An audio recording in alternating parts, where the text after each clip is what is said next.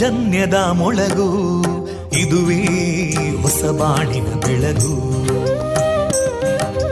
ಪಾಂಚಜನ್ಯದ ಮೊಳಗು ಇದುವೇ ಹೊಸ ಬಾಳಿನ ಬೆಳಗು.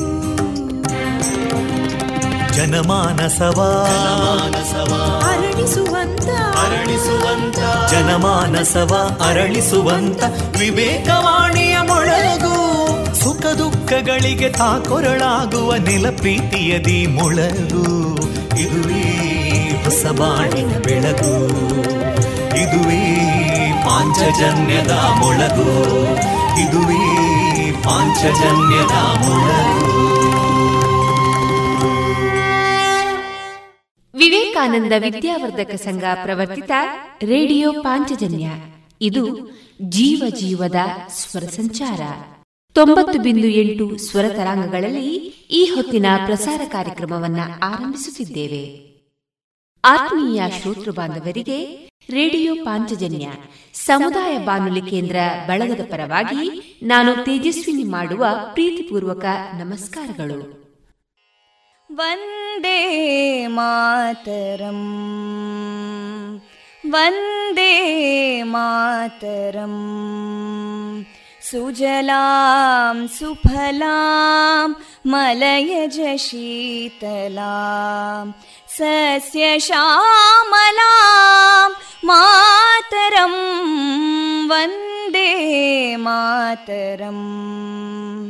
ಶುಭ್ರಜೋತ್ಸ್ನಾ ಪುಲಕಿತಯಾಮಿನೀಂ ಪುಲ್ಲಕುಸುಮಿತಾ ಧ್ರುಮದಳಶೋಭಿನೀಂ ಸುಹಾಸಿನೀಂ ಸುಮಧುರಭಾಷಿನೀಂ ಸುಖದಾಂ ವರದಾಂ ಮಾತರಂ ವಂದೇ ಮಾತರಂ. ಕೋಟಿ ಕೋಟಿ ಕಂಠ ಕಲಕಲ ನಿನಾದ ಕರಾಲೇ, ಕೋಟಿ ಕೋಟಿ ಭುಜೈದೃತಾ ಕರಕಲವಾಲೇ, ಅಬಲಾಂ ಕೇನೋ ಮಾಯೇತೋ ಬಲೇ ಬಹುಬಲಧಾರಿಣೀಂ ನಮಾಮಿ ತಾರಿಣೀಂ ರಿಪುದಲವಾರಿಣೀಂ ಮಾತರಂ ವಂದೇ ಮಾತರಂ.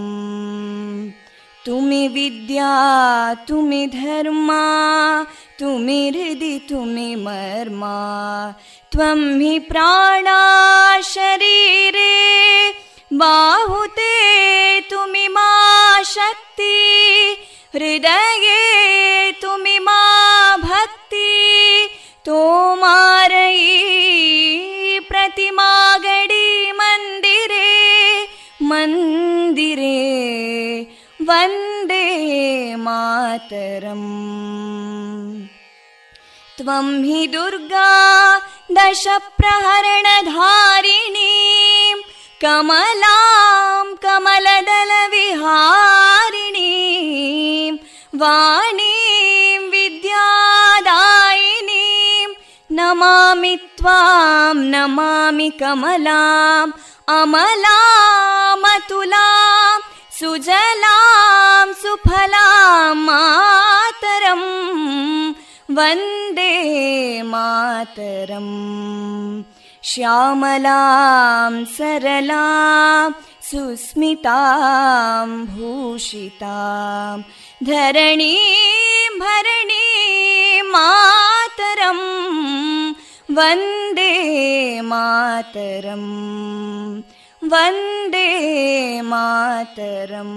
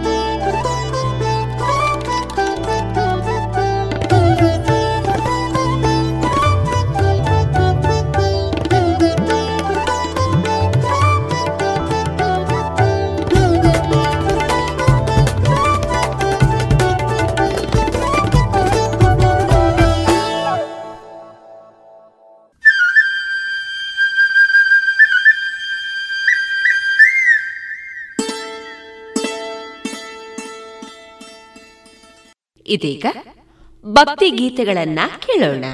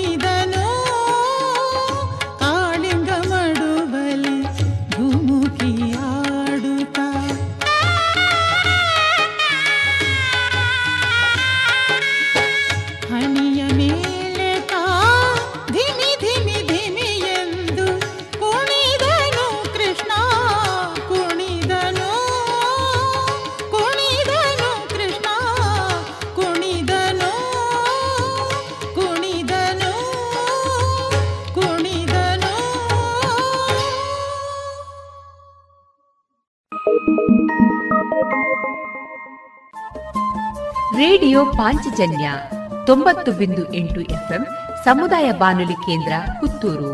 ಇದು ಜೀವ ಜೀವದ ಸ್ವರ ಸಂಚಾರ.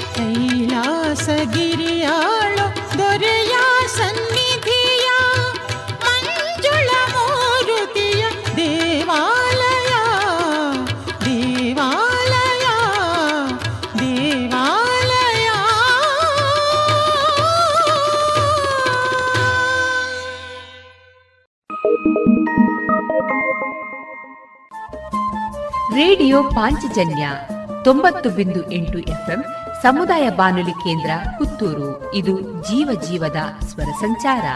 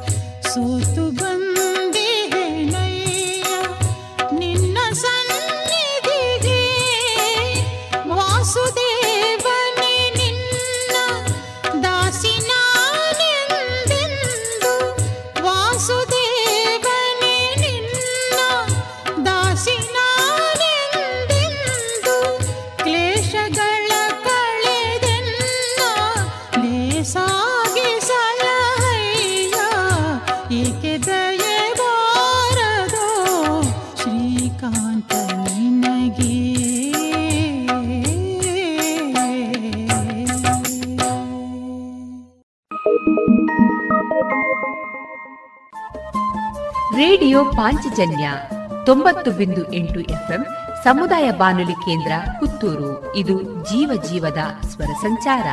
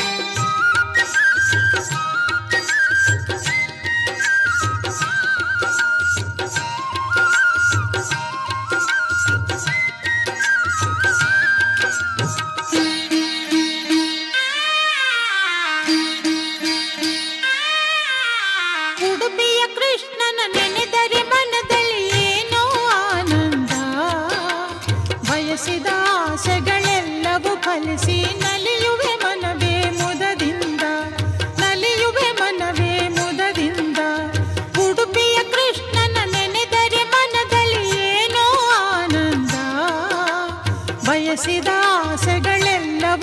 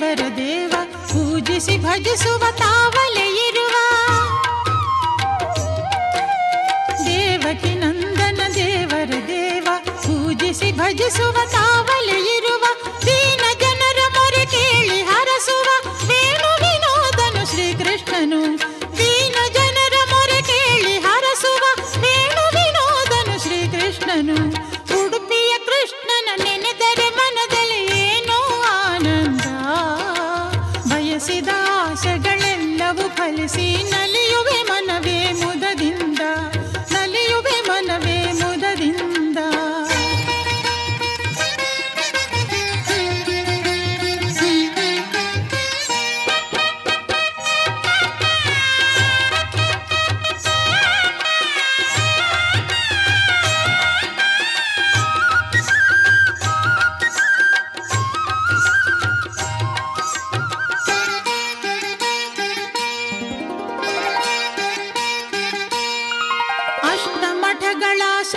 ಯತಿಗಳ ಪೂಜೆಗೊಳ್ಳುವ ಪುರುಷೋತ್ತಮ ಹರಿಯ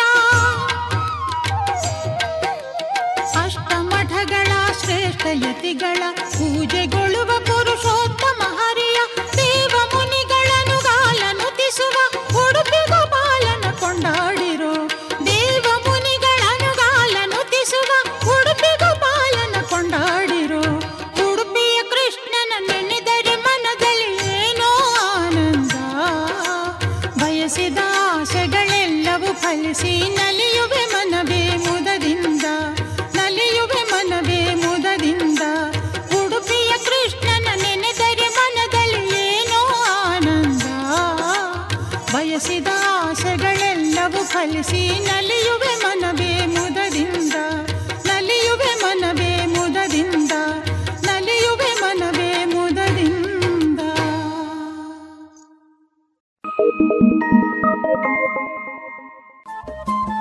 ರೇಡಿಯೋ ಪಾಂಚಜನ್ಯ 90.8 FM ಸಮುದಾಯ ಬಾನುಲಿ ಕೇಂದ್ರ ಪುತ್ತೂರು. ಇದು ಜೀವ ಜೀವದ ಸ್ವರ ಸಂಚಾರ.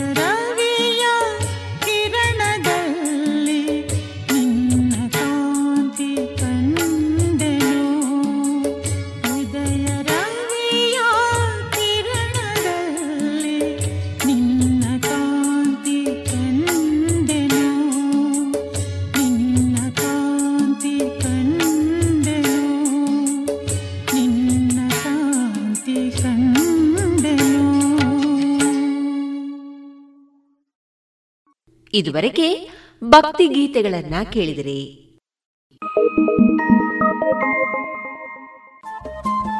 ರೇಡಿಯೋ ಪಾಂಚಜನ್ಯ 90.8 ಎಫ್ಎಂ ಸಮುದಾಯ ಬಾನುಲಿ ಕೇಂದ್ರ ಪುತ್ತೂರು. ಇದು ಜೀವ ಜೀವದ ಸ್ವರ ಸಂಚಾರ.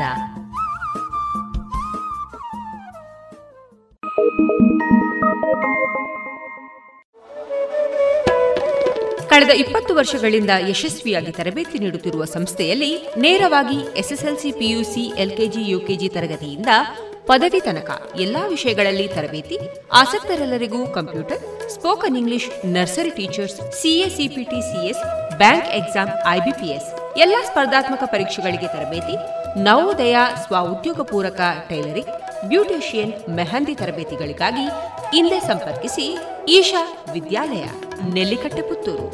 ದೂರವಾಣಿ 87222293 944 ಅಥವಾ 9448153379. ಇನ್ನೇಗ ಶ್ರೀಯುತ ಕೃಷ್ಣರಾಜ ಕೆದಿಲಾಯ ಅವರ ರಚಿತ ಚಿಂತನವನ್ನ ವಾಚಿಸಲಿದ್ದಾರೆ ಚೈತ್ರ. ಯಾರ ಮುನಿಸು ಯಾರ ಕಡೆಗೋ. ಬಡವನ ಸಿಟ್ಟು ದವಡೆಗೆ ಮಾರಿಯಾಗುವುದೇನೋ ಸಹಜ. ಆದರೆ ಯಾರದೋ ಮೇಲಿನ ಕೋಪ ಇನ್ಯಾರ ಮೇಲೋ ಪರಿಣಾಮ ಬೀರಬಾರದಲ್ಲವೇ? ಶ್ರೀಮಂತನ ಕೋಪ ಹೇಗೆ ಆತನ ದವಡೆಯನ್ನು ರಕ್ಷಿಸುತ್ತದೋ ಹಾಗೆ ಬಡವನ ಕೋಪ ಅವನನ್ನೇ ತಿಂದು ಹಾಕುತ್ತದೆ. ಎಲ್ಲ ಕಡೆಯೂ ದುರ್ಬಲರೇ ಕಷ್ಟಕ್ಕೆ ಒಳಗಾಗುವುದು. ಸಬಲರು ಹೇಗಾದರೂ ತಪ್ಪಿಸಿಕೊಳ್ಳುತ್ತಾರೆ. ಸಬಲರನ್ನು ರಕ್ಷಿಸುವುದು ಅವರ ಸಬಲತೆಯೇ. ಸಿಟ್ಟು ಯಾರಿಗೆ ಬರುವುದಿಲ್ಲ ಹೇಳಿ? ಸಿಟ್ಟು ಬರುವುದೇನೂ ತಪ್ಪಲ್ಲ. ನಿಜವಾಗಿ ಎಲ್ಲಿ ಸಿಟ್ಟು ಬರಬೇಕೋ ಅಲ್ಲಿ ಸಿಟ್ಟು ಬರದಿರುವುದೂ ತಪ್ಪೇ. ಆಗ ಅದೂ ಒಂದು ದೌರ್ಬಲ್ಯವೇ. ಇಲ್ಲಿನ ವಿಷಯ ಅದಲ್ಲ. ಯಾರ ಒಲವು ಯಾರ ಕಡೆಗೋ ಇದ್ದ ಹಾಗೆ ಯಾರದೋ ಮೇಲಿನ ಕೋಪ ಇನ್ಯಾರನ್ನೋ ಬಾಧಿಸುತ್ತದಲ್ಲ, ಇದಕ್ಕೇನನ್ನೋಣ? ನಿಜವಾಗಿ ಕೋಪ ಬಂದವರು ಅದು ಎಲ್ಲಿ ಬಂದಿದೆಯೋ ಅಲ್ಲಿ ಪ್ರದರ್ಶಿಸದೆ ಅದು ಮಿಟ್ಟುಕೊಂಡು ಅದನ್ನು ಇನ್ನೆಲ್ಲಿಯೋ ಬಿಚ್ಚುತ್ತಾರಲ್ಲ, ಅದೇಕೆ? ಅದೂ ಎಲ್ಲಿ ಅಂತೀರಿ? ಮತ್ತೆಲ್ಲೂ ಅಲ್ಲ, ಒಂದು ಗುಬ್ಬಿಯ ಮೇಲೆಯೇ ಬ್ರಹ್ಮಾಸ್ತ್ರ. ಯಾರೋ ಒಬ್ಬ ಅಮಾಯಕ ಬಡವ ಸಮಾಧಾನಿ, ಅವನ ಎದುರೇ ನಮ್ಮ ಬಚ್ಚಿಟ್ಟ ಕೋಪ ಬಿಚ್ಚಿಟ್ಟುಕೊಳ್ಳುವುದು. ಅಲ್ಲಿಯವರೆಗೆ ಅದು ಭದ್ರವಾಗಿ ಅಡಗಿ ಕುಳಿತಿರುತ್ತದೆ. ಅದನ್ನು ಬಿಚ್ಚುವುದಕ್ಕೆ ಸೂಕ್ತ ಸ್ಥಳ ಈ ತನಕ ಸಿಕ್ಕಿರಲಿಲ್ಲ ನೋಡಿ. ಈಗ ಸಿಕ್ಕಿತಲ್ಲ, ಅಲ್ಲಿ ಬಿಚ್ಚಿಕೊಂಡು ಉಕ್ಕಿ ಹರಿದು ಬ್ರಹ್ಮಾಂಡವಾಗುತ್ತದೆ. ಪಾಪ ಆಗ ಅಲ್ಲಿರುವ ಅಮಾಯಕರೆಲ್ಲ ತಬ್ಬಿಬ್ಬು. ಎಲ, ನಾನೇನು ಮಾಡಿದೆ, ಸುಮ್ಮನೆ ಇವರೇಕೆ ನನ್ನ ಮೇಲೆ ಹಾರಾಡುತ್ತಾರೆ ಅಂತ ಅವರು ಒದ್ದಾಡುತ್ತಾರೆ. ಇದು ಸಾಮಾನ್ಯವಾಗಿ ಎಲ್ಲ ಕಡೆ ಎಲ್ಲ ಮನುಷ್ಯರಲ್ಲೂ ಇರುವ ಸಹಜವೆನ್ನಬಹುದಾದ ಗುಣ. ಆದರೆ ಕ್ಷಮಿಸಿ, ಇರಬೇಕಾದ ಗುಣ ಅಲ್ಲ, ಇದೊಂದು ದುರ್ಗುಣ. ನಿಮಗೆ ಎಲ್ಲಿ ಯಾರಿಂದಾಗಿ ಸಿಟ್ಟು ಉದ್ಭವಿಸಿದೆಯೋ ಅದು ಅಲ್ಲಿ ಬಡವನ ಸಿಟ್ಟು ದವಡೆಗೆ ಮಾರಿಯಾಗುತ್ತದೆಂದೇ ಬಿಚ್ಚಿಕೊಂಡಿಲ್ಲ. ಅದು ಸೂಕ್ತ ಸ್ಥಳಕ್ಕಾಗಿ ಕಾಯುತ್ತಿರುತ್ತದೆ.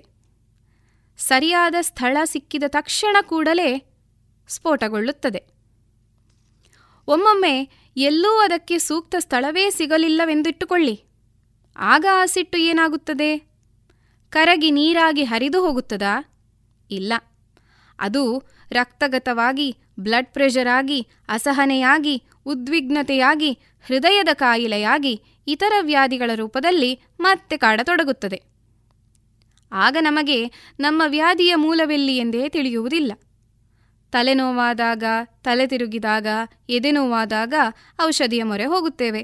ಅದು ಕೋಪ ಅಸಹನೆಗಳನ್ನು ಅದುಮಿಟ್ಟ ಕಾರಣವೆಂದು ತಿಳಿಯದೆ ಗುಳಿಗೆ ನುಂಗುತ್ತಾ ಇರುತ್ತೇವೆ. ಆದರೆ ನಮ್ಮ ಎಲ್ಲ ವ್ಯಾಧಿಗಳ ಮೂಲ ಕಾರಣ ಇರುವುದು ಇಲ್ಲೇ, ನಮ್ಮ ಅಸಹನೆಯಲ್ಲಿ. ಹಾಗಾದರೆ ಆಗ ನಾವೇನು ಮಾಡಬೇಕು? ನಮಗೆ ಎಲ್ಲಿ ಕೋಪ ಉದ್ಭವಿಸಿತೋ ಅಲ್ಲಿಯೇ ಅದನ್ನು ನಿವಾರಿಸಿಕೊಳ್ಳಬೇಕು. ಹೇಗೆ? ಕೋಪ ಬಂದಾಗ ತಕ್ಷಣ ನಿಮಗೆ ಕೋಪ ಬರಿಸಿದವರ ಮುಖ ನೋಡಿ ಮುಗುಳು ನಗೆ ಬೀರಿರಿ. ಅವರು ಅಂದುದನ್ನೆಲ್ಲ ಕೇಳಿಸಿಕೊಂಡು ಸುಮ್ಮನಿದ್ದು ಅವರ ಕೋಪ ಇಳಿದ ನಂತರ ನೀವು ಅಲ್ಲಿ ಏನೂ ಆಗಿಲ್ಲವೇನೋ ಎಂಬಂತೆ ಎದ್ದು ಹೊರಟು ಹೋಗಿರಿ. ಸ್ವಲ್ಪ ಸಮಯದ ನಂತರ ಅವರ ಕೋಪ ಇಳಿದ ನಂತರ ಸಾಧ್ಯವಾದರೆ ಅವರೊಡನೆ ಮತ್ತೆ ವ್ಯವಹರಿಸಿ. ಅವರ ಸಂಪರ್ಕ ಸದ್ಯ ಅಗತ್ಯವಿಲ್ಲವೆಂದರೆ ಕೆಲ ಸಮಯ ಅವರಿಂದ ದೂರವಿರಿ. ಆದರೆ ಯಾವ ಕಾರಣಕ್ಕೂ ನೀವು ಕೋಪಿಸಿಕೊಂಡು ನಿಮ್ಮ ಬಿಪಿ ಏರಿಸಿಕೊಳ್ಳಬೇಡಿ. ಬಡವನ ಸಿಟ್ಟು ದವಡೆ ಮಾರಿ ಎಂದು ನಿಮಗೆ ಗೊತ್ತಿದೆಯಲ್ಲ, ಅದನ್ನು ಪದೇ ಪದೇ ಮನಸ್ಸಿನಲ್ಲಿ ಹೇಳಿಕೊಳ್ಳಿ. ನಿಮಗೂ ಸಿಟ್ಟು ಬಂದಾಗ ಒಂದು ಲೋಟ ತಣ್ಣೀರು ಕುಡಿದು ನಿರಾಳವಾಗಿ ದೀರ್ಘವಾದ ಉಸಿರು ಒಳಗೆ ತೆಗೆದುಕೊಂಡು ಹೊರನಡೆಯಿರಿ. ಅತ್ತಿತ್ತ ತಿರುಗಾಡಿರಿ. ಸ್ವಲ್ಪ ಹೊತ್ತು ಕಣ್ಣು ಮುಚ್ಚಿ ಧ್ಯಾನಮಗ್ನರಾಗಿರಿ. ನಿಮಗೂ ಕೋಪ ಬರದಂತೆ ಎಚ್ಚರ ವಹಿಸಿರಿ. ಏಕೆಂದರೆ ನಿಮ್ಮ ಕೋಪದಿಂದ ಹಾನಿಯಾಗುವುದು ನಿಮಗೇ ಎಂಬುದು ತಿಳಿದಿರಲಿ. ಬಹಳಷ್ಟು ಜನ ಹೀಗೆ ಮಾಡುವುದಿಲ್ಲ. ಬಂದ ಕೋಪವನ್ನು ಅದುಮಿಟ್ಟುಕೊಂಡು ಬೇರೆಡೆ ಪ್ರದರ್ಶಿಸಲು ಕಟ್ಟಿಡುತ್ತಾರೆ. ಅವರೇಕೆ ಹಾಗೆ ಮಾಡುತ್ತಾರೆ? ಅವರಿಗೆ ಎಲ್ಲೋ ಒಂದು ಕಡೆ ಕೋಪವನ್ನು ಹೊರಹಾಕುವ ಅವಕಾಶವಿದೆ. ಅದು ಅವರಿಗೆ ಅಭ್ಯಾಸವಾಗಿದೆ. ಹಿಂದೆ ಕೋಪ ಬಂದಾಗಲೆಲ್ಲ ಅದನ್ನು ಹೊರಹಾಕಿದ ಜಾಗ ಯಾವುದೆಂದು ಅವರಿಗೆ ಚೆನ್ನಾಗಿ ನೆನಪಿದೆ. ಅಲ್ಲಿಯೇ ಮತ್ತೆ ಧಾವಿಸಿ ಅಲ್ಲಿ ಕೋಪವನ್ನು ಕಾರಿ ಅಮಾಯಕರನ್ನು ಬಲಿಪಶು ಮಾಡುತ್ತಾರೆ. ಅಲ್ಲಿ ಯಾರ ಪ್ರತಿಭಟನೆಯೂ ಇರುವುದಿಲ್ಲವೆಂದು ಅವರಿಗೆ ಗೊತ್ತಿದೆ. ಒಂದೆಡೆ ಹೀಗಾಯಿತು. ಆತ ದಿನಾ ಆಫೀಸಿನಲ್ಲಿ ಬಂದ ಕೋಪವನ್ನು ಮನೆಗೆ ತಂದು ರಾಧಾ ಅಂತ ಎಬ್ಬಿಸುತ್ತಿದ್ದ. ಆತನ ಹೆಂಡತಿ ಮಕ್ಕಳು ಸಾಕಷ್ಟು ಸಹಿಸಿಕೊಂಡರು. ಆದರೆ ಅವರ ತಾಳ್ಮೆಗೂ ಒಂದು ಮಿತಿ ಇದೆಯಲ್ಲ. ಆ ಒಂದು ದಿನ ಆತ ಆಫೀಸಿನಿಂದ ಎಂದಿನಂತೆ ಮುನಿದುಕೊಂಡೇ ಬಂದ. ದಿನಾ ಬಲಿಪಶುಗಳು ಇವನ ಕೋಪ ಅನುಭವಿಸಿ ಅನುಭವಿಸಿ ಸೋತಿದ್ದರು. ಅಂದು ಬಾಗಿಲಿಗೆ ಬೀಗ ಜಡಿದಿತ್ತು. ಪಕ್ಕದ ಮನೆಯಲ್ಲಿ ಕೀ ಕೊಟ್ಟು ಆತನ ಹೆಂಡತಿ ಮಕ್ಕಳೊಡನೆ ಹೊರಗೆ ಹೊರಟು ಹೋಗಿದ್ದಳು. ಪಕ್ಕದ ಮನೆಯವರು ಅವರಾಗಿಯೇ ಬಂದು ಕೀ ಕೊಟ್ಟು ಹೋದರು. ಈತ ಮನೆಯೊಳಗೆ ಹೋದ. ಕೋಪ ಉಕ್ಕೇರುತ್ತಿತ್ತು. ಆದರೆ ಅದನ್ನು ಹೊರಹಾಕಲು ಅಲ್ಲಾರೂ ಇಲ್ಲವಲ್ಲ. ಮೇಜಿನ ಮೇಲೊಂದು ಚೀಟಿ ಇತ್ತು. ದಿನಾ ನೀವು ಕೋಪಿಸಿಕೊಂಡರೆ ನನಗೆ ಸಹಿಸಲು ಸಾಧ್ಯವಿಲ್ಲ. ನೀವು ಇನ್ನು ಮುಂದೆ ಕೋಪಿಸಿಕೊಳ್ಳುವುದಿಲ್ಲ ಎನ್ನುವುದಾದರೆ ಮಾತ್ರ ಈ ಸಂಖ್ಯೆಗೆ ಫೋನ್ ಮಾಡಿರಿ. ಮತ್ತೆ ಬರುತ್ತೇನೆ, ಇಲ್ಲವಾದರೆ ಬರುವುದಿಲ್ಲ. ಇತಿ ನಿಮ್ಮಾಕೆ. ಅದನ್ನೋದಿ ಆತನಿಗೆ ತನ್ನ ತಪ್ಪಿನ ಅರಿವಾಗತೊಡಗಿತು. ಆದರೆ ಬಹಳ ಹೊತ್ತು ಅಹಂ ಇಳಿಯಲಿಲ್ಲ. ಸುಮಾರು 1 ಗಂಟೆ ಕಳೆದ ಮೇಲೆ ಪಿತ್ತ ಇಳಿಯತೊಡಗಿತು. ಆ ಫೋನಿನ ಸಂಖ್ಯೆಗೆ ಕರೆ ಮಾಡಲು ಫೋನ್ ಕೈಗೆತ್ತಿಕೊಂಡ. ಆಮೇಲೆ ಏನಾಯಿತೆಂಬುದನ್ನು ನಾನು ಹೇಳುವ ಅವಶ್ಯಕತೆ ಇಲ್ಲ. ಆತ ಆಮೇಲೆ ಕೋಪದಿಂದ ಬರುವುದನ್ನು ಬಿಟ್ಟುಬಿಟ್ಟು. ಮನೆಯಲ್ಲಿ ಮತ್ತೆ ಶಾಂತಿ ನೆಲೆಸಿತು. ಇಲ್ಲಿ ಎಲ್ಲ ಕಡೆಯೂ ನಮ್ಮದು ಗುಬ್ಬಿಯ ಮೇಲೆಯೇ ಬ್ರಹ್ಮಾಸ್ತ್ರ ಹೊರತು ಹದ್ದಿನ ಕಡೆಗಲ್ಲ. ನಾವೆಲ್ಲ ದುಷ್ಟಗ್ರಹಗಳ ಫಲಕ್ಕೆ ಶಾಂತಿ ಮಾಡಿಸುವುದು, ಶಿಷ್ಟಗ್ರಹಗಳ ಬಳಿ ಸುಡಿದಾಡುವವರೇ ಇಲ್ಲ. ಗಣೇಶನಿಗೆ ಪ್ರಥಮದಲ್ಲಿ ಪೂಜೆ ಸಲ್ಲಿಸುವುದೂ ಇದಕ್ಕೆ. ಆತ ವಿಘ್ನೇಶ್ವರ, ವಿಘ್ನ ನಿವಾರಕನೂ ಹೌದು. ಆತ ಪ್ರಥಮದಲ್ಲಿ ತನಗೆ ಪೂಜೆ ಸಲ್ಲಿಸದಿದ್ದರೆ ವಿಘ್ನವನ್ನು ಒಡ್ಡುತ್ತಾನಂತೆ. ಅದಕ್ಕೆ ಆತನಿಗೆ ಪ್ರಥಮ ಪೂಜೆ. ಕೋಪಿಷ್ಟರ ಮುಂದೆ ನಮ್ಮದೂ ಕೋಪ ಇಲ್ಲ, ಪೂಜೆ ಇದೆ. ಹಾಗೆಯೇ ನಮ್ಮ ಕೋಪ ಎಲ್ಲಿ ಪ್ರದರ್ಶನವಾಗಬೇಕೋ ಅಲ್ಲಿ ಆಗದೆ ಅದು ಇನ್ನೊಂದೆಡೆ ಸ್ಫೋಟಗೊಳ್ಳಬೇಕಾದರೆ ನಮಗೆ ಆ ಕೋಪವನ್ನು ಸಹಿಸಿಕೊಳ್ಳುವ ಸಹನೆ ಇದೆಯೆಂದಾಯಿತಲ್ಲವೇ? ಆ ಸಹನೆ ಎಲ್ಲಿಂದ ಬಂತು? ಬಡವನ ಸಿಟ್ಟು ದವಡೆಗೆ ಮಾರಿ ಎಂದಾದುದರಿಂದ ಬಂತು. ಆದ್ದರಿಂದ ನಾವು ಪ್ರತಿಭಟನೆ ಇರುವಲ್ಲಿ ಸಿಟ್ಟು ಪ್ರದರ್ಶಿಸುವುದಲ್ಲ ಎಂದಾಯಿತು. ಅಂಥ ನಾವು ಪ್ರತಿಭಟನೆ ಇಲ್ಲದಲ್ಲಿ ಅದನ್ನು ಒಯ್ದು ಪ್ರದರ್ಶಿಸುತ್ತೇವೆ. ಅದು ಗುಬ್ಬಿಯ ಮೇಲೆ ಬ್ರಹ್ಮಾಸ್ತ್ರ ಎಂದು ಆಗಬಾರದಲ್ಲವೇ? ಆ ಗುಬ್ಬಿಯು ಗರುಡ ಪಕ್ಷಿಯಾಗಿ ನಿಮ್ಮನ್ನು ಕುಕ್ಕಲು ಬಂದಾಗ ನೀವು ಹಿಂಜರಿಯುವಿರಿ ಎಂದಾದರೆ ನಿಮಗೆ ಕೋಪವನ್ನು ಪ್ರತಿಭಟಿಸದವರ ಮುಂದೆ ಪ್ರದರ್ಶಿಸುತ್ತೀರಿ, ಅವರನ್ನು ಆ ರೀತಿ ಹಿಂಸಿಸುತ್ತೀರಿ ಎಂದಾಯಿತು. ಹೀಗಾಗಬಾರದಲ್ಲವೇ? ದುರ್ಬಲರ ರಕ್ಷಣೆ ಎಂದೆಂದೂ ಸಬಲರಿಗೇ ಸೇರಿದ್ದು ನೆನಪಿರಲಿ. ನೀವು ಸಬಲರಾದರೆ ದುರ್ಬಲರ ರಕ್ಷಣೆಯ ಹೊಣೆ ನಿಮಗೂ ಇದೆ.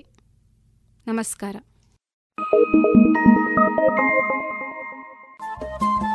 ರೇಡಿಯೋ ಪಾಂಚಜನ್ಯ 90.8 FM ಸಮುದಾಯ ಬಾನುಲಿ ಕೇಂದ್ರ ಪುತ್ತೂರು. ಇದು ಜೀವ ಜೀವದ ಸ್ವರ ಸಂಚಾರ.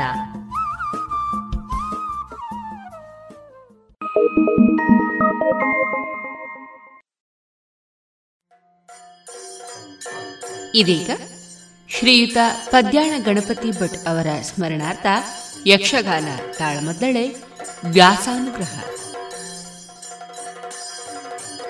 ದಿವಂಗತ ಪದ್ಯಾಣ ಗಣಪತಿ ಭಟ್ ಅವರ ಭಾಗವತಿಕೆಯಲ್ಲಿ ಮದ್ದಳೆ ಕಡಬ ನಾರಾಯಣ ಆಚಾರ್ಯ ಹಾಗೂ ಚೆಂಡೆಯಲ್ಲಿ ಕೊಳ್ಳೂರು ಭಾಸ್ಕರ, ಮುಮ್ಮೇಳದಲ್ಲಿ ಸಿದ್ದಕಟ್ಟೆ ಚೆನ್ನಪ್ಪ ಶೆಟ್ಟಿ, ಭಾಸ್ಕರ ರೈ ಕುಕ್ಕುವಳ್ಳಿ, ಎಂಕೆ ರಮೇಶ್ ಆಚಾರ್ಯ ಮತ್ತು ಗಣರಾಜ ಕುಂಬ್ಳೆ.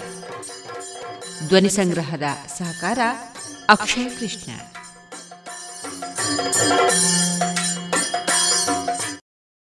ಇದುವರೆಗೆ ಶ್ರೀಯುತ ಕೃಷ್ಣರಾಜ ಕೆದಿಲಾಯ ಅವರ ರಚಿತ ಚಿಂತನವನ್ನ ಕೇಳಿದಿರಿ. ಪಾಲಿದು ಪಾಲಿದು ಪಾರ್ವತಿ ತನಯ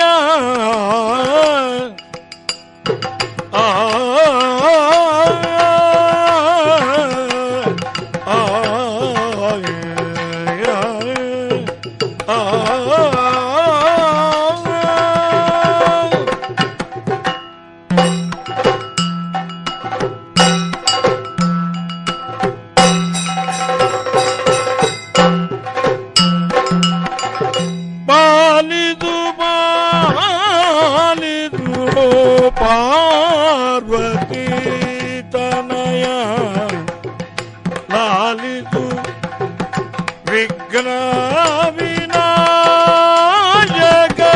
ಸದಯ ಲಾಲಿದು ವಿಘ್ನ ವಿನಾಯಕ ಸದಯ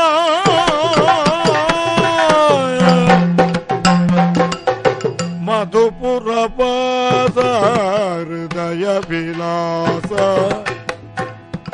ನಮಿಸುವೆ ಲಂಬೋದರ ಭಯನಾಶ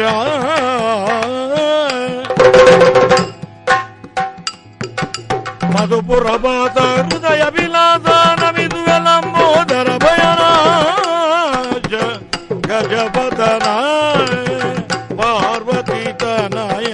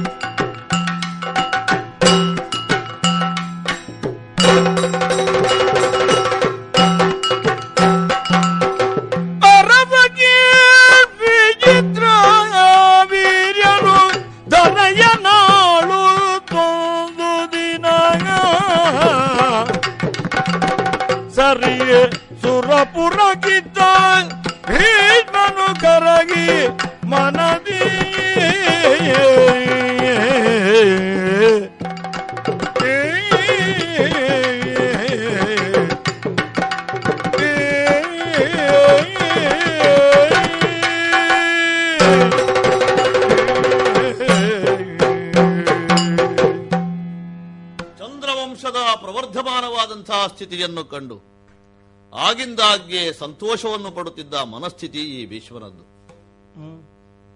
ನನ್ನ ತಂದೆಯವರು ಯೋಜನಗಂಧಿನಿಯನ್ನು ಬಯಸಿದರು ಎನ್ನುವ ಕಾರಣಕ್ಕಾಗಿ ಆಕೆಯನ್ನು ನನ್ನಪ್ಪನಿಗೆ ಒದಗಿಸಿಕೊಡುವಲ್ಲಿ ದೇವವೃತರಾದಂತಹ ನಾನು ಭೀಷ್ಮನಾದೆ.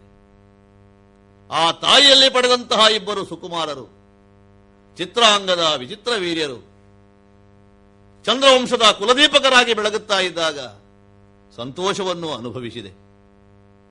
ಹಿರಿಯವರಾದಂತಹ ಚಿತ್ರಾಂಗದ ಪಟ್ಟವಣೆಯನ್ನು ಏರಿದಂತಹ ಸಂದರ್ಭದಲ್ಲಿಯೇ ಗಂಧರ್ವನಿಂದ ಹತನಾಗಿ ಹೋದ. ಆಗ ಒಂದು ಆಘಾತವಾಗಿತ್ತು ನನಗೆ. ಗಂಧರ್ವ ಲೋಕವನ್ನೇ ಸುಡುತ್ತೇನೆ ಅಂತ ನಾನು ಹೊರಟಿದ್ದೆ. ಆದರೆ ಇದ್ದಾನಲ್ಲ ವಿಚಿತ್ರ ವೀರ್ಯ, ಅವನಿಂದಲಾಗಿ ಈ ಕುಲ ಅಭಿವೃದ್ಧಿಯನ್ನು ಹೊಂದುತ್ತದೆ ಎನ್ನುವಂತಹ ಆಶಾಭಾವನೆಯನ್ನು ಹೊಂದಿದ್ದೆ. ಹತಿನಾವತಿಯ ಸಿಂಹಾಸನದ ರಕ್ಷಕನಾಗಿ ಅವನಿಗೆ ಅವಲಂಬನೆಯನ್ನು ನಾನು ಕೊಟ್ಟೆ.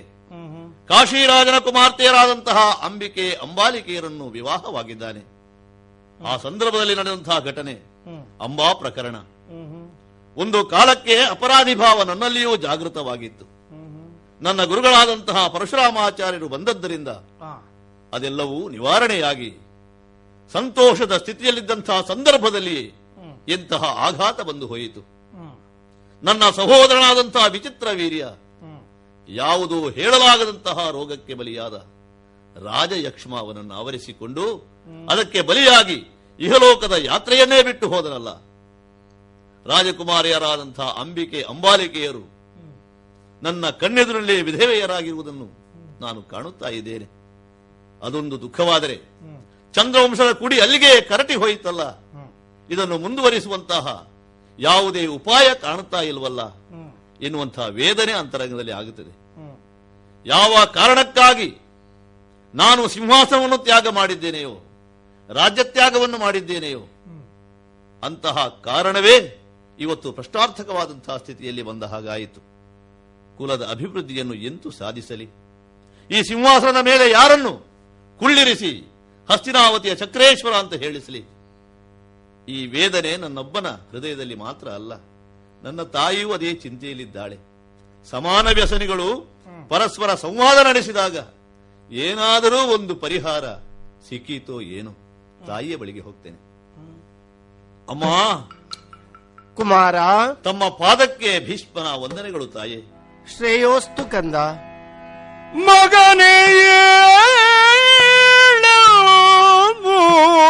ಪಿಡಿದೆತ್ತಿ ಭೀಷ್ಮನ, ಮಗನೇ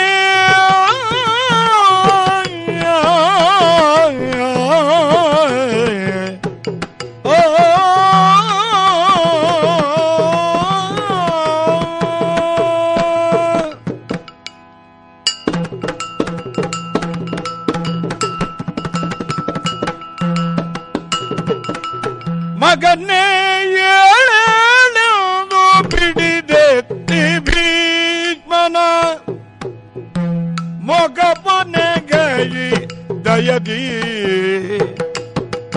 ಏಳೇಳು ಎಂದು ಮೊಗವನಗೈದಯದಿ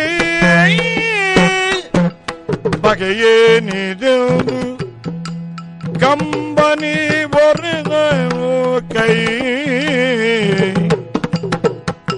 ಕೈಯ ಮುಗಿದೆಲ್ಲ ಮೂರು ಲೋಕ ಖ್ಯಾತ ಮಗನೇ ಏಳು ಕಂದ. ಓ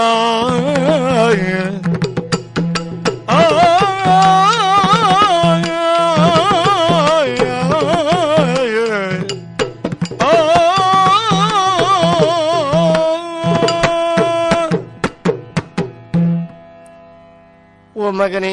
ಜನನಿ. ಭೀಷ್ಮ.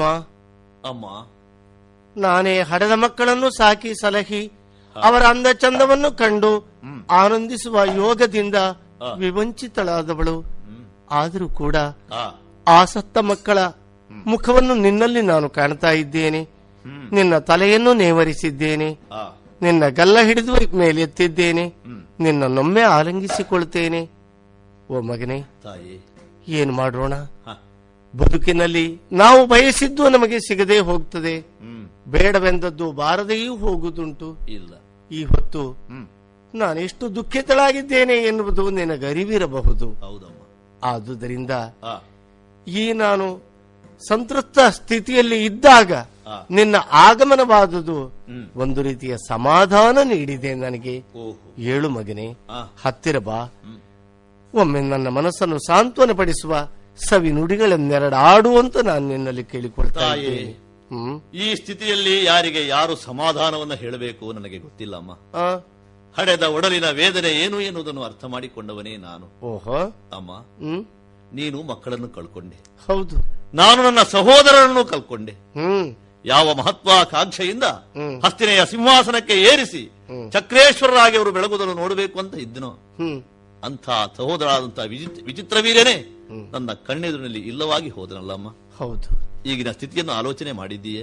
ಮಾಡಿದ್ದೇನೆ. ಈ ಕುಲದ ಸಿಂಹಾಸನವನ್ನು ಏರಬಲ್ಲಂತಹ ವ್ಯಕ್ತಿಯೇ ಈ ಹೊತ್ತು ನಮ್ಮ ಕಣ್ಣೆದುರಿನಲ್ಲಿ ಇಲ್ಲ ಅಂತಾದಾಗ ಬರಿದಾದ ಸಿಂಹಾಸನ ಆಗಾಗ ನನ್ನನ್ನು ಅಣಕಿಸುತ್ತಾ ಇದೆ ತಾಯಿ. ಮೂಲವೇ ಅಳಿದು ಹೋದ ಮೇಲೆ ಮತ್ತೇನು ಮಾಡುವುದಕ್ಕೆ ಸಾಧ್ಯ? ಈ ಸಂತಾಪದಿಂದ ಬಳಲಿ ಬೆಂಡಾದಂತಹ ನಾನು ಯಾವುದೇ ಪರಿಹಾರವನ್ನು ಕಾಣದೆ ನಿನ್ನ ಬಳಿಗೆ ಬಂದಿದ್ದೇನಮ್ಮ. ಏನು ಮಾಡೋಣ ಹೇಳು ಕುಮಾರ? ಅಮ್ಮ, ನಾನೊಂದು ದಾರಿ ಕಂಡುಕೊಂಡಿದ್ದೇನೆ ಕಂದ. ದಾರಿ? ಹೌದು. ನೀನು ಮನದೊಳು ನೊಂದುಕೊಳ್ಳದೆ ಎನ್ನೇ ಮದಿ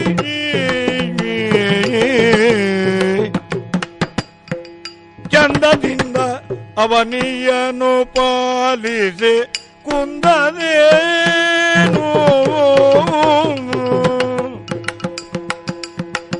ಚಂದದಿಂದ ಅವನಿಯನು ಪಾಲಿದೆ ಕುಂದದೇನು ಮಗನೇ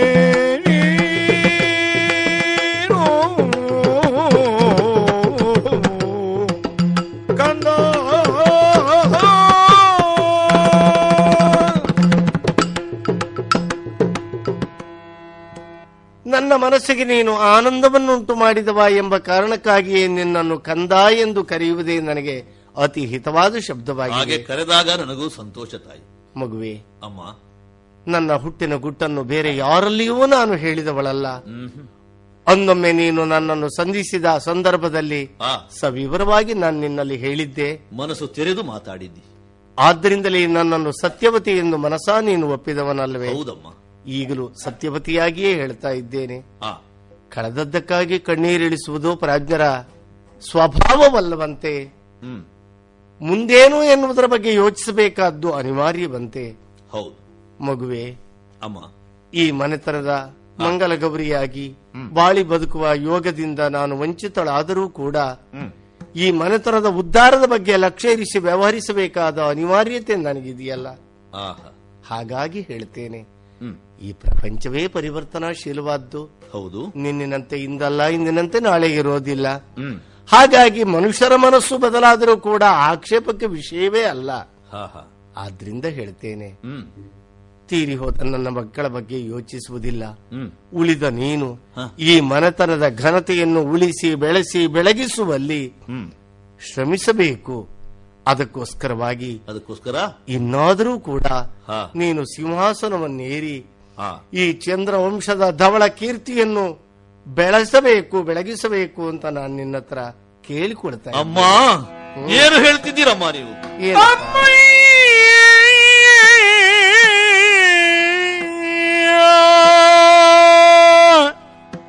ನಿನ್ನ ಪಾದದಿ ನಮೋ ನಮೋ ಎಂಬೆನು ಅಮ್ಮಯ್ಯ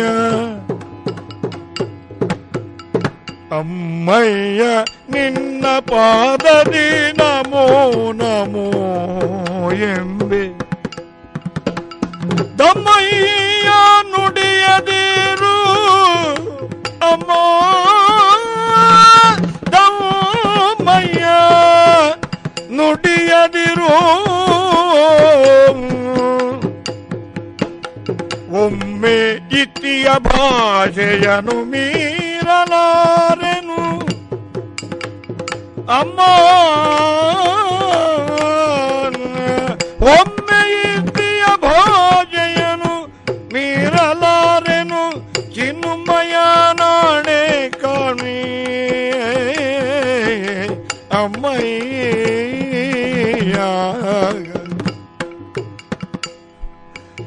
ತಾಯಿ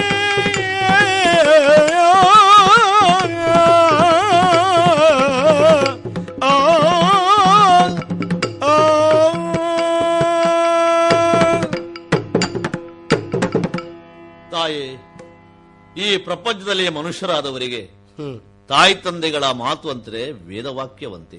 ಸರಿ ಅಷ್ಟೇ. ಆದರೆ ನಮ್ಮ ಮನಸ್ಸಿಗೆ ವಿರೋಧವಾದಂತಹ ವಿಚಾರಗಳು ಬಂದಾಗ ಹೇಗಮ್ಮ ಒಪ್ಪುವುದಕ್ಕೆ ಸಾಧ್ಯ? ಅಂದರೆ ನೀನೇನು ಕುಲದ ದೂರಾಲೋಚನೆಯನ್ನಿರಿಸಿಕೊಂಡು ಈ ಮಾತನ್ನಾಡಿದೆ. ಹೌದು ಅಮ್ಮ, ನಿನ್ನ ಮಾತಿಗೆ ವಿರೋಧವನ್ನು ಹೇಳ್ತೇನೆ ಅಂತ ಸರ್ವದಾ ತಿಳಿಯಬಾರದು. ನಿನ್ನ ಪಾದ ಮುಟ್ಟಿ ಹೇಳ್ತಾ ಇದ್ದೇನೆ ತಾಯಿ, ಈ ಭೀಷ್ಮನ ಬದುಕಿನ ಧ್ಯೇಯ ಏನು ಅದು ನಿನಗೆ ಚೆನ್ನಾಗಿ ಗೊತ್ತಿದೆ. ನಿನ್ನ ತಂದೆಯಾದಂತಹ ಕಂಧರನ ಸಮಕ್ಷಮದಲ್ಲಿ ಇಡೀ ಲೋಕವೇ ನಿಬ್ಬೆರಗು ಆಗುವ ಹಾಗೆ ನಾನು ಪ್ರತಿಜ್ಞಾಬದ್ಧನಾಗಿದ್ದವ. ಮುಗಿಲ ದೇವತೆಗಳು, ನೆಲದ ಎಲ್ಲವರೂ ಕೂಡ ಆ ಚಂದ್ರಾರ್ಕ ಸ್ಥಾಯಿಯಾಗಿ ಉಳಿಯುವಂತಹ ಪ್ರತಿಜ್ಞೆ ಇದು ಅಂತ ಮೆಚ್ಚಿ ದೇವವ್ರತರಾದಂತಹ ನನ್ನನ್ನು ಭೀಷ್ಮ ಭೀಷ್ಮ ಭೀಷ್ಮ ಅಂತ ಕರೆದ್ರಲ್ಲ. ಹೌದು, ನಾನಾಗ ಹೇಳಿದ್ದೇನು, ಇಂದಿನಿಂದ ಮುಂದೆಂದೂ ಕೂಡ ಸಿಂಹಾಸನವನ್ನು ನಾನು ಏರುವುದಿಲ್ಲ, ಅರಸನಾಗಿ ನಾನು ಮೆರೆಯುವುದಿಲ್ಲ, ಮಾತ್ರ ಅಲ್ಲ ಆ ಜನ್ಮ ಬ್ರಹ್ಮಚರ್ಯವನ್ನು ನಾನು ಪಾಲಿಸ್ತೇನೆ. ಈ ವಚನಕ್ಕೆ ಬದ್ಧನಾದಂತಹ ನನ್ನನ್ನು, ಭೀಷ್ಮ ಪ್ರತಿಜ್ಞೆ ಮಾಡಿದಂತಹ ನನ್ನನ್ನು ಮತ್ತೆ ಲೌಕಿಕಕ್ಕೆ ಎಳೆದು ತರುವುದಕ್ಕೆ ನೀನು ಪ್ರಯತ್ನ ಪಡ್ತಾ ಇದೀಯ ತಾಯಿ. ಅನಿವಾರ್ಯವಲ್ಲಬೇಕಂದ? ಇಲ್ಲಮ್ಮ, ನಾನು ರಾಜನಾಗಿ ಆಳಿ ಚಂದ್ರವಂಶವನ್ನು ಬೆಳಗುವುದಕ್ಕೆ ನಾನು ಉದ್ಯುಕ್ತನಾಗುವುದಿಲ್ಲ ತಾಯಿ. ಬೇರೆ ಏನಾದರೂ ಒಂದು ಪರಿಹಾರದ ದಾರಿ ಇದ್ರೆ ಅದಕ್ಕೆ ನಾವು ಯೋಚಿಸಬೇಕೇ ಹೊರತು ಮತ್ತೆ ನನ್ನನ್ನು ನರಕದ ಕೂಪಕ್ಕೆ ನೀನು ತಳ್ಳುವುದಕ್ಕೆ ನನ್ನನ್ನು ಪ್ರೇರೇಪಿಸಬಾರದಮ್ಮ. ಮಗುವೆ, ಇಷ್ಟು ನಿಷ್ಠುರವಾಗಿ ನೀನು ಮಾತಾಡ್ತೀಯ ಅಂತ ನಾನು ತಿಳ್ಕೊಂಡಿರಲಿಲ್ಲ. ಅನಿವಾರ್ಯ ಪರಿಸ್ಥಿತಿಯಲ್ಲಿ ಹೇಗಾದ್ರೂ ಈ ಮನೆತನ ಮುಂದುವರಿಯುವುದಕ್ಕೆ ನೀನು ಸಹಕರಿಸ್ತೀಯ ಅಂತ ನಾನು ಭಾವಿಸಿದ್ದೆ. ಆದ್ರೆ ಅಸಹಾಯಕ ಅಂತ ನೀ ಹೇಳಿಕೊಳ್ತಾ ಈ ವಿಚಾರದಲ್ಲಿ ಸಾಧ್ಯವಿಲ್ಲವಮ್ಮ. ಹಾಗಾದ್ರೆ ಈ ಬಗ್ಗೆ ಏನು ಎಂತು ಈ ಬಗ್ಗೆ ನಾನೇ ಯೋಚಿಸಬೇಕಷ್ಟೇ.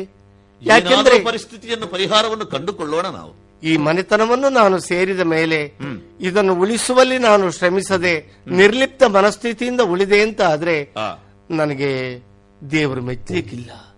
ಆದ್ರಿಂದ ಯೋಚಿಸ್ತೇನೆ. ಸರಿ, ನಾನು ಯೋಚಿಸ್ತೇನಮ್ಮ. ತರುಣಿ ಮಣಿ ಕರಗೂತೋ ಎರಡು ದಿನ ನಿಜಿಯೊಳೋ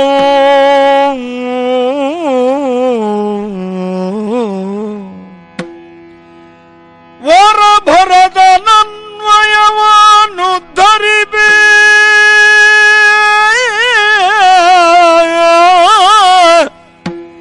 ವರ ಭರದ ನನ್ವಯವನ್ನು ಧರಿಬೆನೆನ್ನುವುದು ಪಿರಿಯದುದ ವ್ಯಾಸನವು ಕರುಣಾರ್ಗಭಾಸನೋ ನೆನೆನೆನೆದು ನೆನೆನೆನೆದು ದುಃಖಿಸಿದಳು ತರುಣಿ ಮಣಿ ಕರಗುತ.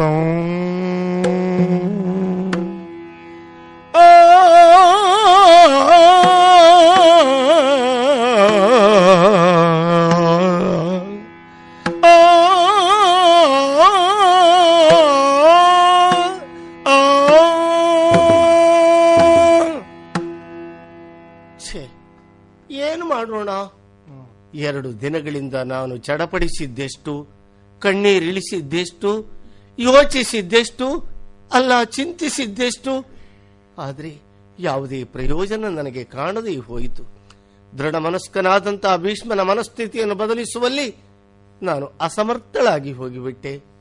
ಹಾಗಾದ್ರೆ ಈ ಮನೆತನದ ಹೊಸಲಕ್ಕಿ ಮೆಟ್ಟಿ ಬಂದ ಹೆಣ್ಣು ನಾನು ಈ ಮನೆತನವನ್ನು ಉದ್ಧರಿಸದೆ ಹೋದರೆ ನಮ್ಮ 7 ತಲೆಮಾರಿನ ಹಿರಿಯರೆಲ್ಲ ತಲೆ ಕೆಳಗಾಗಿ ಬೀಳ್ತಾರೆ, ಪತನ ಹೊಂತಾರೆ ಅಂತ ಉಂಟು. ಹಾಗಾದ್ರೆ ಈ ಮನೆತನವನ್ನು ಉದ್ಧರಿಸುವಲ್ಲಿ ನಾನೇನಾದ್ರೂ ಮಾಡಬೇಕು ಅಂದ್ರೆ ಏನು ಮಾಡೋಣ? ಹೀಗೆ ಯೋಚಿಸ್ತಾ ಯೋಚಿಸ್ತಾ ಇರುವಾಗ ನನ್ನ ನೆನಪಿಗೆ ಬಂದುದು ಒಂದು ವಿಷಯ. ನನಗೊಬ್ಬ ಹಿರಿಯ ಮಗನಿದ್ದಾನೆ. ಮದುವೆಗಿಂತ ಮೊದಲಾಗಿ ಪರಾಶರ ಮಹರ್ಷಿಗಳ ಕರುಣೆಗೆ ಪಾತ್ರಳಾಗಿ ಪಡೆದ ಕಂದ ಆ ವೇದವ್ಯಾಸ ಬಾದರಾಯಣ. ಅವ ಹುಟ್ಟಿದ ಮರುಕ್ಷಣದಲ್ಲಿ ನನ್ನನ್ನು ಅಗಲಿ ಹೊರಟು ಹೋಗುವಾಗ ಹೇಳಿದ ಒಂದು ಮಾತಿದೆ. ತಾಯಿ, ಅನಿವಾರ್ಯ ಪರಿಸ್ಥಿತಿಯಲ್ಲಿ ನನ್ನನ್ನು ಸ್ಮರಿಸಿದರೆ ಸನ್ನಿಧಾನಕ್ಕೆ ಬಂದು ತಮ್ಮ ಆಶಯವನ್ನು ನಾನು ಪೂರೈಸಿಕೊಡ್ತೇನೆ ಅಂತ ಹೇಳಿದ್ದ. ಜನಸಂಪರ್ಕವನ್ನು ಉಳಿಸಿಕೊಳ್ಳದೆ ಪಾರತ್ರಿಕವಾದ ನಿಶ್ರೇಯವನ್ನೇ ಬಯಸುತ್ತಾ ತಪಶ್ಚರಣೆಯಲ್ಲಿ ಆತ ತೊಡಗಿದರೂ ಕೂಡ ಉಳಿದ ಋಷಿಮುನಿಗಳು ಅವರ ಬಗ್ಗೆ ಹೇಳಿದ ಮಾತನ್ನು ನಾನು ಕಿವಿಯಾರೆ ಕೇಳಿದ್ದೇನೆ. ಅಚತುರ್ವದನೋ ಬ್ರಹ್ಮ, ದ್ವಿಬಾಹುರಪರೋ ಹರಿ, ಅಫಾಲೋಚನ ಶಂಭೋ ಭಗವಾನ್ ಬಾದರಾಯಣ ಎಂದು. 4 ಮುಖಗಳಿಲ್ಲದೆ ಇದ್ದ ಬ್ರಹ್ಮನಂತೆ ನನ್ನ ಮಗ ವ್ಯಾಸ, 2 ಕೈಗಳುಳ್ಳ ವಿಷ್ಣುವಂತೆ ನನ್ನ ಮಗ ವ್ಯಾಸ, 3ನೇ ಕಣ್ಣಿಲ್ಲದೆ ಇದ್ದಂಥ ಪರಶಿವನಂತೆ ನನ್ನ ಮಗ ವ್ಯಾಸ, ಹಾಗೆ 3 ಮೂರ್ತಿಗಳಲ್ಲಿದ್ದಂತಹ ಯೋಗ್ಯತೆಯನ್ನು ಮೈಗೂಡಿಸಿಕೊಂಡು ಜನ್ಮ ತಳೆದು ನನ್ನ ಉದರಾಂಬುದಿಯನ್ನು ಪಾವನಗೊಳಿಸಿದ ಆ ಪುಣ್ಯಾತ್ಮನನ್ನು ಈ ಕಾಲದಲ್ಲಿ ನಾನು ಸ್ಮರಿಸದೆ ಇನ್ಯಾವಾಗ ಸ್ಮರಿಸಬೇಕು? ಆದ್ದರಿಂದ ಭಗವಾನ್ ಬಾದರಾಯಣ, ಓ ನನ್ನ ಕಂದ, ಓ ನನ್ನ ಮುದ್ದುವೆ, ಓ ನನ್ನ ಮಗುವೆ, ಬಂದು ನನ್ನ ಈ ಕಣ್ಣೀರನ್ನು ಒರೆಸು ಒರೆಸು ಒರೆಸು.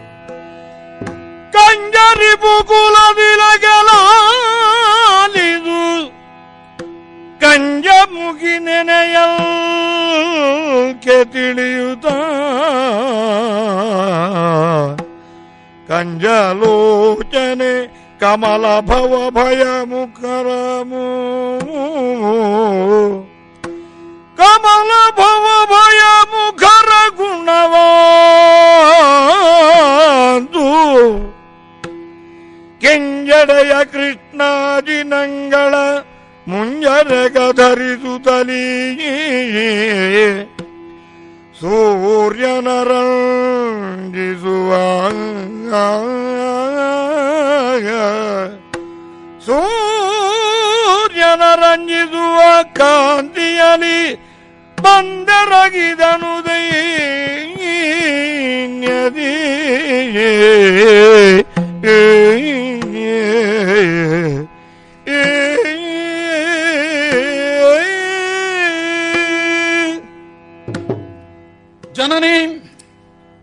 ಹಾ ಮಗನೇ, ವಂದಿಸಿಕೊಂಡಿದ್ದೇನಮ್ಮ. ಒಳ್ಳೆಯದಾಗಲಿ ಮಗನೇ. ಬದರಿಯವನದಲ್ಲಿದ್ದೆ, ತಪಸ್ವೀಕರಿಸುತ್ತಾ ಇದ್ದೆ. ಸರಿ, ನಿನ್ನ ಹೃದಯದ ಕೂಗು ನನ್ನ ಹೃದಯವನ್ನು ತಟ್ಟಿತವ್ವ. ಆ ಕಾರಣಕ್ಕಾಗಿ ಮರುಕ್ಷಣದಲ್ಲಿ ಇಲ್ಲಿಗೆ ಬಂದವನಿದ್ದೇನೆ. ಮನಸ್ಸು ಬಹಳಷ್ಟು ಹಿಂದೆ ಓಡುತ್ತದೆ. ಅದೊಂದು ಕಾಲದಲ್ಲಿ ನದಿಯ ತೀರದಲ್ಲಿ ದಂಡಕಮಂಡಲಾದಿಗಳನ್ನು ಹಿಡಿದು ನಿಂತಹ ನನಗೆ ನನ್ನ ಜನಕ ಪರಾಶರ ಮಹರ್ಷಿ ನಿನ್ನ ಅವ್ವೆಗೆ ನಮಿಸು ಅಂತ ಮೊತ್ತ ಮೊದಲು ಹೇಳಿದ್ರು. ಹೌದು, ಆ ಕ್ಷಣಕ್ಕೆ ನನ್ನ ಬಾಯಿಯಿಂದ ಬಂದಂತಹ ವಾಕ್ಯ ಅಮ್ಮ. ಪ್ರಪಂಚದಲ್ಲಿರುವಂತಹ ಜಾತನಾದ ಪ್ರತಿಯೊಬ್ಬ ವ್ಯಕ್ತಿಯು ಮೊತ್ತ ಮೊದಲಿಗೆ ಉಚ್ಚರಿಸುವ ಶಬ್ದವಿದು. ಆ ಕಾರಣದಿಂದಲೇ ಮಾತೆಯ ಬಾಂಧವ್ಯ ಅತ್ಯಂತ ಶ್ರೇಷ್ಠವಾದದ್ದು. ತಾಯಿಗಿಂತ ಶ್ರೇಷ್ಠಳಾದ ಬಂಧು ಇಲ್ಲ, ಅಥವಾ ಶ್ರೇಷ್ಠವಾದ ಬಂಧುವಿಲ್ಲ ಎನ್ನುವುದು ಸತ್ಯವೇ ಹೌದಮ್ಮ. ಆ ಬಳಿಕ ನಿನ್ನನ್ನು ಕಾಣುವ ಭಾಗ್ಯ ಇಂದು ನನ್ನ ಪಾಲಿಗೆ ಒದಗಿ ಬಂತು. ನನಗೂ ನಿನ್ನನ್ನು ಕಾಣಬೇಕಾದ ಅನಿವಾರ್ಯತೆ ಇತ್ತು. ಹೊರಟು ಹೋಗುತ್ತೀಯ ಮಗ, ಮುಂದ್ಯಾವಾಗ ಕಾಣುವುದು ಅಂತ ಅಂದೊಂದು ಮಾತು ಕೇಳಿದ್ದಿ. ಮಾತೃವಾಗಿ ವಾತ್ಸಲ್ಯಮಯಿಯಾಗಿ ನಾನು ಕೇಳಬೇಕಾದ ಅಗತ್ಯ ಇತ್ತಲ್ಲ. ಸರಿಯಮ್ಮ. ಮಾತ್ರವಲ್ಲ, ಮತ್ತೊಮ್ಮೆ ಆಪತ್ಕಾಲದಲ್ಲಿ ನೀನು ಸ್ಮರಿಸಿದೆಯಾದರೆ ಆ ಕಾಲಕ್ಕೆ ಕಾಣಿಸಿಕೊಳ್ಳುತ್ತೇನೆ ಎನ್ನುವ ಅಭಯವಾಕ್ಯವನ್ನು ಹೇಳಿದ್ದೆ. ಆ ನಂಬಿಕೆಯಿಂದಲೇ ಇವತ್ತು ಕರೆದೆ. ಹೃದಯದ ಧ್ವನಿ ಕೂಗು ಕೇಳಿಸಿದಾಗ ಹಾಗೆ ಪರಿಹಾರ ಸಜ್ಜನರ ಸಂದೇಹ ಸ್ಥಾನದಲ್ಲಿ ಅಂತರ್ವಾಣಿ ಪ್ರಮಾಣವಾಗಿರುತ್ತದೆಯಂತೆ. ಸರಿ, ಆ ಕಾರಣದಿಂದಲೇ ನಿನ್ನ ಬಳಿಗೆ ಬಂದಿದ್ದೇನೆ ಅವ್ವ. ಅಂತಹ ಒಂದು ಆಪತ್ತು ನಿನ್ನ ಪಾಲಿಗೆ ಏನೊದಗಿದೆ ಎನ್ನುವುದು ನನಗೆ ಅರ್ಥವಾಗುತ್ತಿಲ್ಲ, ಹೇಳಬೇಕಮ್ಮ. ಕುಮಾರ, ಓ ಲೋಕವಿಶ್ರುತವಾದ ವಿಶೇಷವಾದ ಕೀರ್ತಿಯನ್ನು ಸಂಪಾದನೆ ಮಾಡಿದಂತಹ ಶೈಶುವಂಶ ಇದು. ಈ ಮನೆತನಕ್ಕೆ ನನ್ನ ಸೇರ್ಪಡೆಯಾಗುವುದಲ್ಲಿ ಭೀಷ್ಮನ ದೇಣಿಗೆ ಅಂದರೆ ಕೊಡುಗೆ ಮಹತ್ತರವಾದದ್ದು ಎನ್ನುವುದು ನಿನ್ನ ಅವಗಾಹನೆಗೆ ಬಂದಿರಬಹುದು. ಸರಿ, ಆದ್ರೆ ಏನು ಮಾಡೋಣ, ಶಂತನು ಚಕ್ರವರ್ತಿಗಳಿಂದಾಗಿ ಇಬ್ಬರು ಸಂತಾನವನ್ನು ನಾನು ಪಡೆದಿದ್ದೆ, ಉಳಿಸಿಕೊಳ್ಳಿಕ್ಕೆ ಆಗ್ಲಿಲ್ಲ ಮಗನೇ. ನನಗೆ ಅಕಾಲ ಮೃತ್ಯುವಿಗೆ ತುತ್ತಾಗಿ ಹೋಗಿಬಿಟ್ರವರು. ಕಣ್ಣೀರಿಳಿಸಿ ಪ್ರಯೋಜನ ಇಲ್ಲ ತಾಯಿ, ಪುತ್ರ ಶೋಕ ನಿರಂತರವಾದುದು, ಮರೆಯುವುದಕ್ಕಾಗುವುದಿಲ್ಲ. ಹಿರಿಯರು ಹೇಳಿದ್ರು, ಮರೆವು ಮತ್ತು ಮರಣ ಎಂದರೆ ಜೀವನ ನಾಟಕದ ಮಧ್ಯಂತರ ಅಂತಿಮ ತೆರೆಗಳು ಎಂದು. ಆದರೆ ಕೆಲವನ್ನು ಮರೆಯುವುದಕ್ಕಾಗುವುದೇ ಇಲ್ಲ. ಈಗ ಮಕ್ಕಳ ಬಗ್ಗೆ ನಾನು ಯೋಚಿಸುವುದಲ್ಲ, ಈ ಮನೆತನದ ಬಗ್ಗೆ ಯೋಚಿಸ್ತಾ ಇದ್ದೇನೆ ಮಗನೇ. ಏನಾಗಿದೆ? ನನ್ನ ಸೊಸೆಯಂದರು ವಿಧವೆಯರಾಗಿ ನನ್ನ ಮುಂದೆ ಓಡಾಡುವುದನ್ನು ಕಂಡಾಗ ಬೇಡ ಬೇಡವೆಂದರೂ ನನ್ನ ಕಣ್ಣಿನಿಂದ ನೀರಿಳಿಯುತ್ತದೆ. ನನ್ನ ಕರುಳಿಗೆ ಅಳುಕು, ನೋವು, ದುಃಖ, ಅಲ್ಲಿಗೆ ಮುಳ್ಳು ಚುಚ್ಚಿದ ಅನುಭವ ನನಗಾಗ್ತಾ ಇರ್ತದೆ. ನನ್ನನ್ನು ಕರೆಯುವುದಕ್ಕೆ ಕಾರಣವೇನು?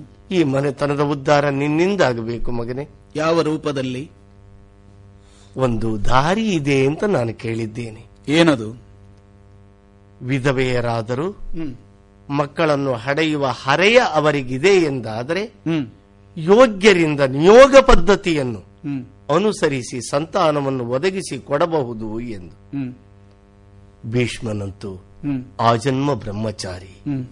ನಿನಗ ನಿಯಮ ಇದೆಯೋ ಇಲ್ಲವೋ ನನಗೆ ಗೊತ್ತಿಲ್ಲ, ನೀನಾದರೂ ಕೂಡ ನನ್ನ ಸೊಸೆಯಂದಿರಿಬ್ಬರಿಗೆ ಸಂತಾನ ಭಾಗ್ಯವನ್ನು ಕರುಣಿಸಿಕೊಡಬೇಕು.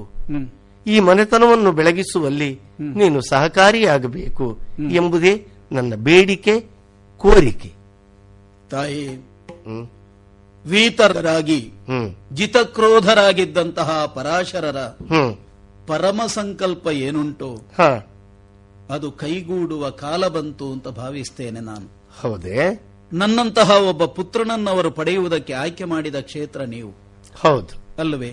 ಹಾ, ರಾಗಾದಿಗಳಿಂದ ದೂರ ಉಳಿದಂತಹ ಅವರಿಗೂ ನಿಮ್ಮನ್ನು ಬಯಸುವಂತಹ ಮನವಾಯಿತು ಯಾಕೆ ಎನ್ನುವುದಕ್ಕೆ ಸಿಗುವ ಉತ್ತರ ಅಷ್ಟೇ.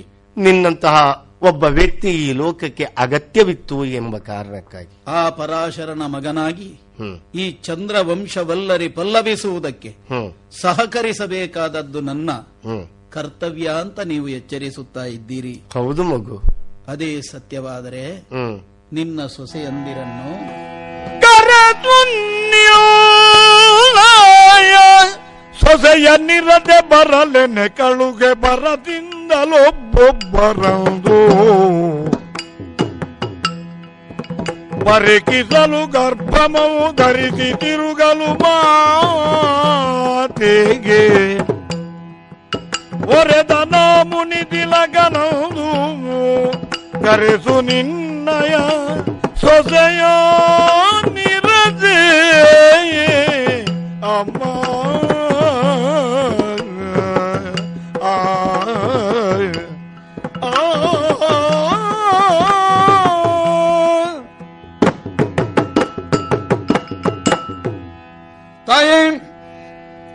ವ್ಯಾಸ ಇಹದ ವ್ಯಾಪಾರವೇ ಬೇಡ ಎನ್ನುವ ನಿಲುಮೆಯಿಂದ ಬದರೀವನದಲ್ಲಿ ತಪಸ್ವೀಕರಿಸುತ್ತಾ ಇದ್ದವ ನಾನು. ಆದ್ದರಿಂದಲೇ ಬಾದರಾಯಣ ಎಂದು ನಿನ್ನನ್ನು ಕರೆದರು. ಸರಿಯಮ್ಮ. ಮೊತ್ತ ಮೊದಲಿಗೆ ತಾವು ನನ್ನ ಜನಕನು ಒಟ್ಟು ಸೇರಿ ನನ್ನನ್ನು ಕೃಷ್ಣ ದ್ವೈಪಾಯನನೆಂದು ಕರೆದಿದ್ದೀರಿ. ಹಾ, ಅಂತಹ ನಾನಿಲ್ಲಿ ಬಂದು ಈ ಸಂತಾನಾಭಿವೃದ್ಧಿಯನ್ನೇ ಲಕ್ಷ್ಯವಾಗಿರಿಸಿಕೊಂಡು ನಿಯೋಗ ಸಂತತಿಯನ್ನು ಅನುಗ್ರಹಿಸಬೇಕು ಅಂತ ತಮ್ಮ ಅಪ್ಪಣೆ. ಸಂತಾನದ ಅಪೇಕ್ಷೆ ನನಗಲ್ಲ, ಈ ವಂಶಕ್ಕೆ ಅದರ ಅವಶ್ಯ ಉಂಟು. ಹೌದು, ಈ ದೇಶಕ್ಕೆ ಅದರ ಅವಶ್ಯ ಉಂಟು ಉಂಟು ಮೇಲಾಗಿ ನನ್ನ ಹೆತ್ತಬ್ಬೆ ಆದಂತಹ ನಿನ್ನ ಮನದ ಬಯಕೆಯೂ ಅದೇ ಆಗಿ ಉಂಟು ಆಗಿದೆ. ಸರಿಯಮ್ಮ. ಹಾಗಿದ್ರೆ ಅಂಬಿಕೆಯೋ ಅಥವಾ ಅಂಬಾಲಿಕೆಯು ನಿನ್ನ ಸೊಸೆಯಂದಿರನ್ನು ಸಜ್ಜವನಿಗೆ ಕಳುಹಿಸು. ಆಯ್ತು ಮಗು. ಆದ್ದರಿಂದ ಮೊದಲು ಅಂಬಿಕೆಯನ್ನು ಕಳುಹಿಸಿಕೊಡ್ತೇನೆ, ತದನಂತರ ಅಂಬಾಲಿಕೆಯನ್ನೂ ಕಳುಹಿಸಿಕೊಡ್ತೇನೆ. ಸರಿ, ಅವರಿಗೆ ಬೇಕಾದ ಹಿತೋಪದೇಶವನ್ನು ಮಾಡಿಯೇ ಕಳಿಸ್ತೇನೆ. ಸರಿ ಅಮ್ಮ. ಆಯ್ತು.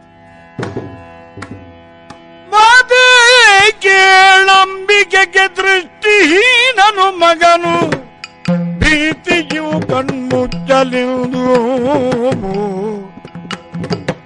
ಖ್ಯಾತೆ ಎಂಬಾಲೆ ಮೊಗ ಬಿಲ್ಪೇರಿ ದೈಪಾಂಡು ಜಾತನಾಗುವ ಸಿಂಹಿಂದು ಸಿದ್ಧವಿಂದು ಅಮ್ಮ.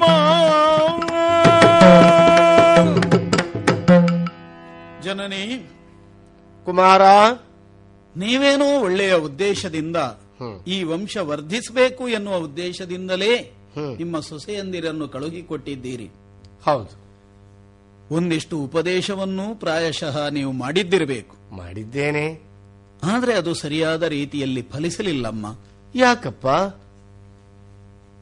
ಮೊದಲಾಗಿ ಬಂದವಳು ಅಂಬಿಕೆ ನನ್ನನ್ನು ನೋಡಿದ ಕ್ಷಣದಲ್ಲೇ ಯಾಕೋ ಏನೋ ಕಣ್ಮುಚ್ಚಿಕೊಂಡಳು. ಪ್ರಾಯಶಃ ನಿನ್ನ ಉಡುಗೆಯ ತೊಡುಗೆ, ನಿನ್ನ ವರ್ಚಸ್ಸು, ಓಜಸ್ಸು, ತೇಜಸ್ಸು ಇದನ್ನು ಎದುರಿಸುವುದಕ್ಕೆ ಅವಳ ಕಣ್ಣುಗಳಿಗೆ ಬಲ ಸಾಲದೆ ಹೋಯಿತೋ ಏನು. ಹೌದು, ಏಕಕಾಲದ ಸಂಪರ್ಕ ಮಾತ್ರದಿಂದಲೇ ಗರ್ಭ ಆದಾನ ಮಾಡುವ ಸಾಮರ್ಥ್ಯವುಳ್ಳವನೇ ನಿಯೋಗವನ್ನು ಅನುಗ್ರಹಿಸುವುದಕ್ಕೆ ಯೋಗ್ಯ ಅಂತ ಆಗುವುದು. ಹೌದೌದು, ಆಕಾರ ಹೇಗುಂಟು ಎನ್ನುವುದು ಪ್ರಧಾನ ಅಲ್ಲಮ್ಮ. ಅದಲ್ಲ, ಅವನ ಮನಸ್ಸು ಹೇಗುಂಟು, ಎಂತಹ ಬ್ರಹ್ಮವರ್ಚಸ್ವಿಯವ ಎನ್ನುವುದರಿಂದಲ್ವೇ ನಿರ್ಧರಿತವಾಗುವುದು. ಅದನ್ನ ಆಕೆ ಗ್ರಹಿಸಲಿಲ್ಲವಾದ ಕಾರಣದಿಂದ ಹಾಗೆ ಕಣ್ಮುಚ್ಚಿಕೊಂಡೇ ನನ್ನ ಸಂಪರ್ಕವನ್ನು ಮಾಡಿದವಳಾದ ಕಾರಣದಿಂದ ಅವಳ ಹೊಟ್ಟೆಯಲ್ಲಿ ಹುಟ್ಟುವ ಮಗು ಜನ್ಮಾಂಧನಾಗಿರುತ್ತಾನೆ. ಶಿವ ಶಿವ, ಬದಲಿಸುವುದಕ್ಕಾಗುವುದಿಲ್ಲ. ಅಯ್ಯೋ.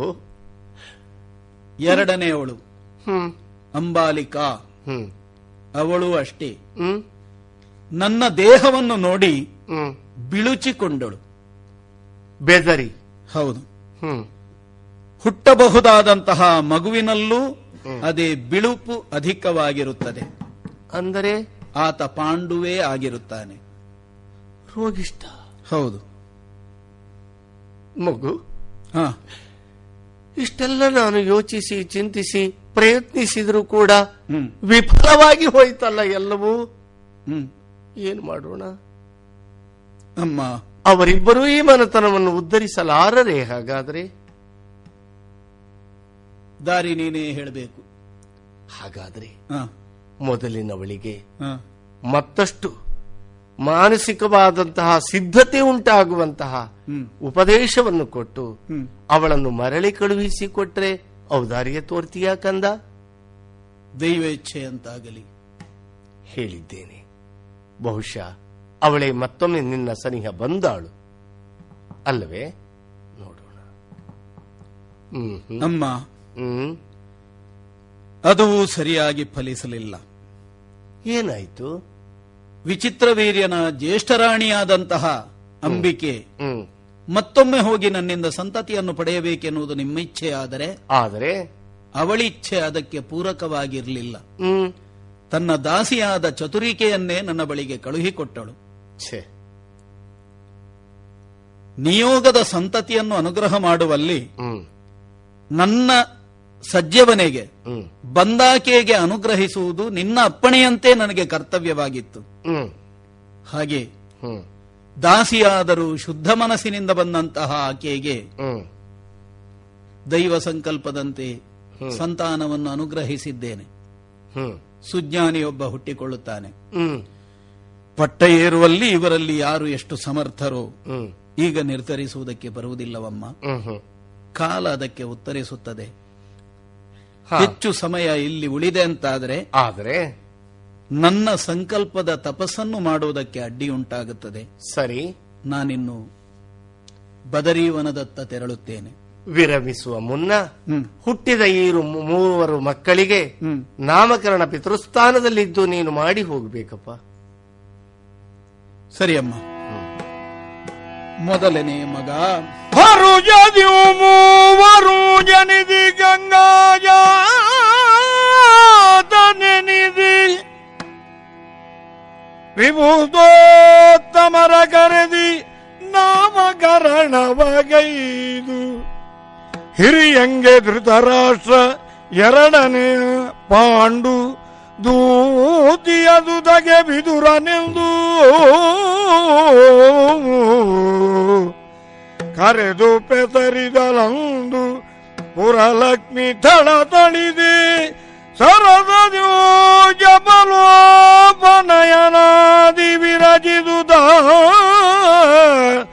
ಇರದೆ ದಜ ವರುಷದಾದಿಯೋ ಎಲ್ಲರೂ ಕರೆಸಿದವು ಸರ್ವ ವಿದ್ಯೆಗಳನ್ನೊಂದು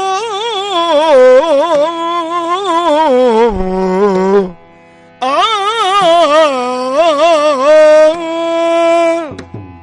ಮಹರ್ಷಿಗಳ ಪಾದಾರವಿಂದಕ್ಕೆ ಭೀಷ್ಮನ ಪ್ರಣಾಮಗಳು ಸ್ವಾಮಿ.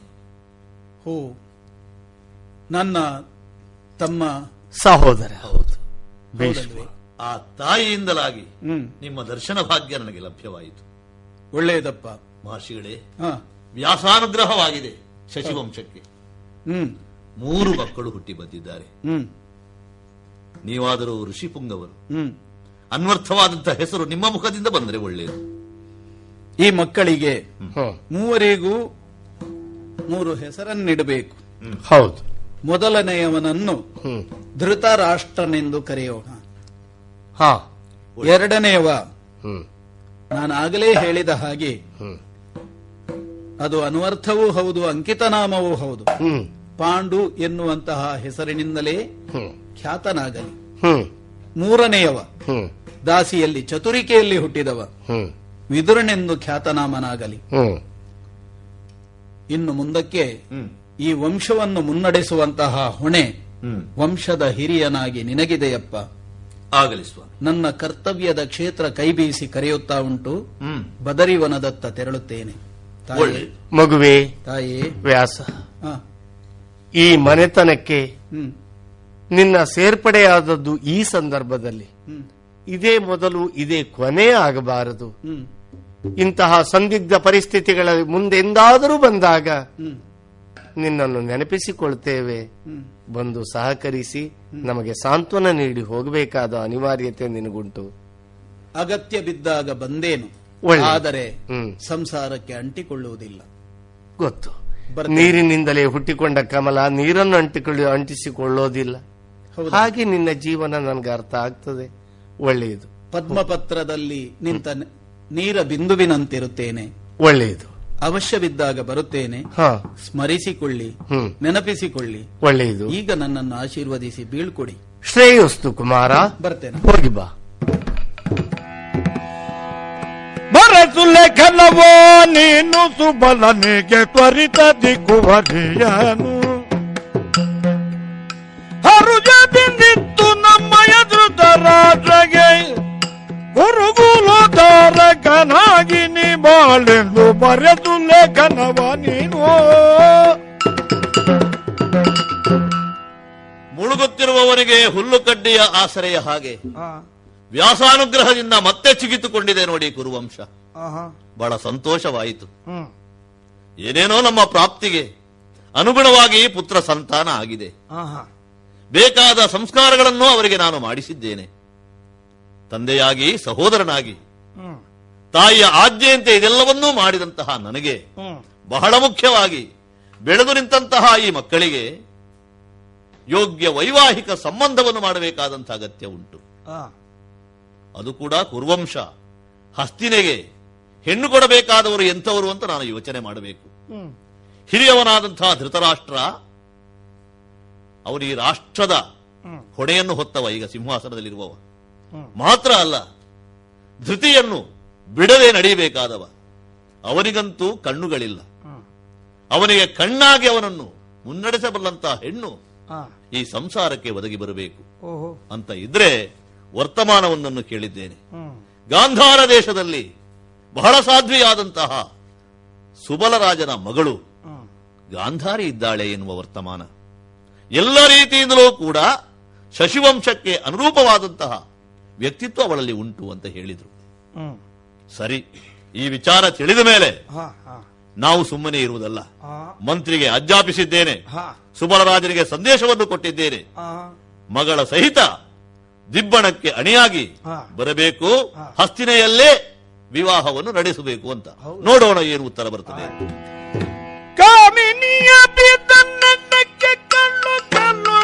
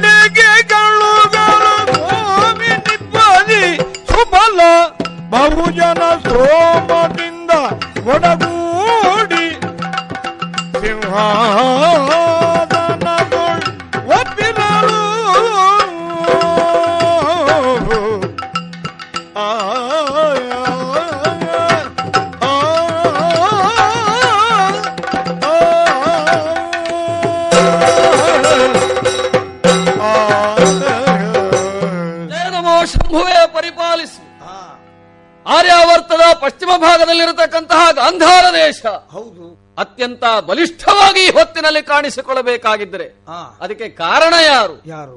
ನಮ್ಮ ಜನಗಳೆಲ್ಲ ನಿತ್ಯ ಹೇಳುತ್ತಾ ಇರುವುದು ಸುಬಲ ಮಹಾರಾಜರು.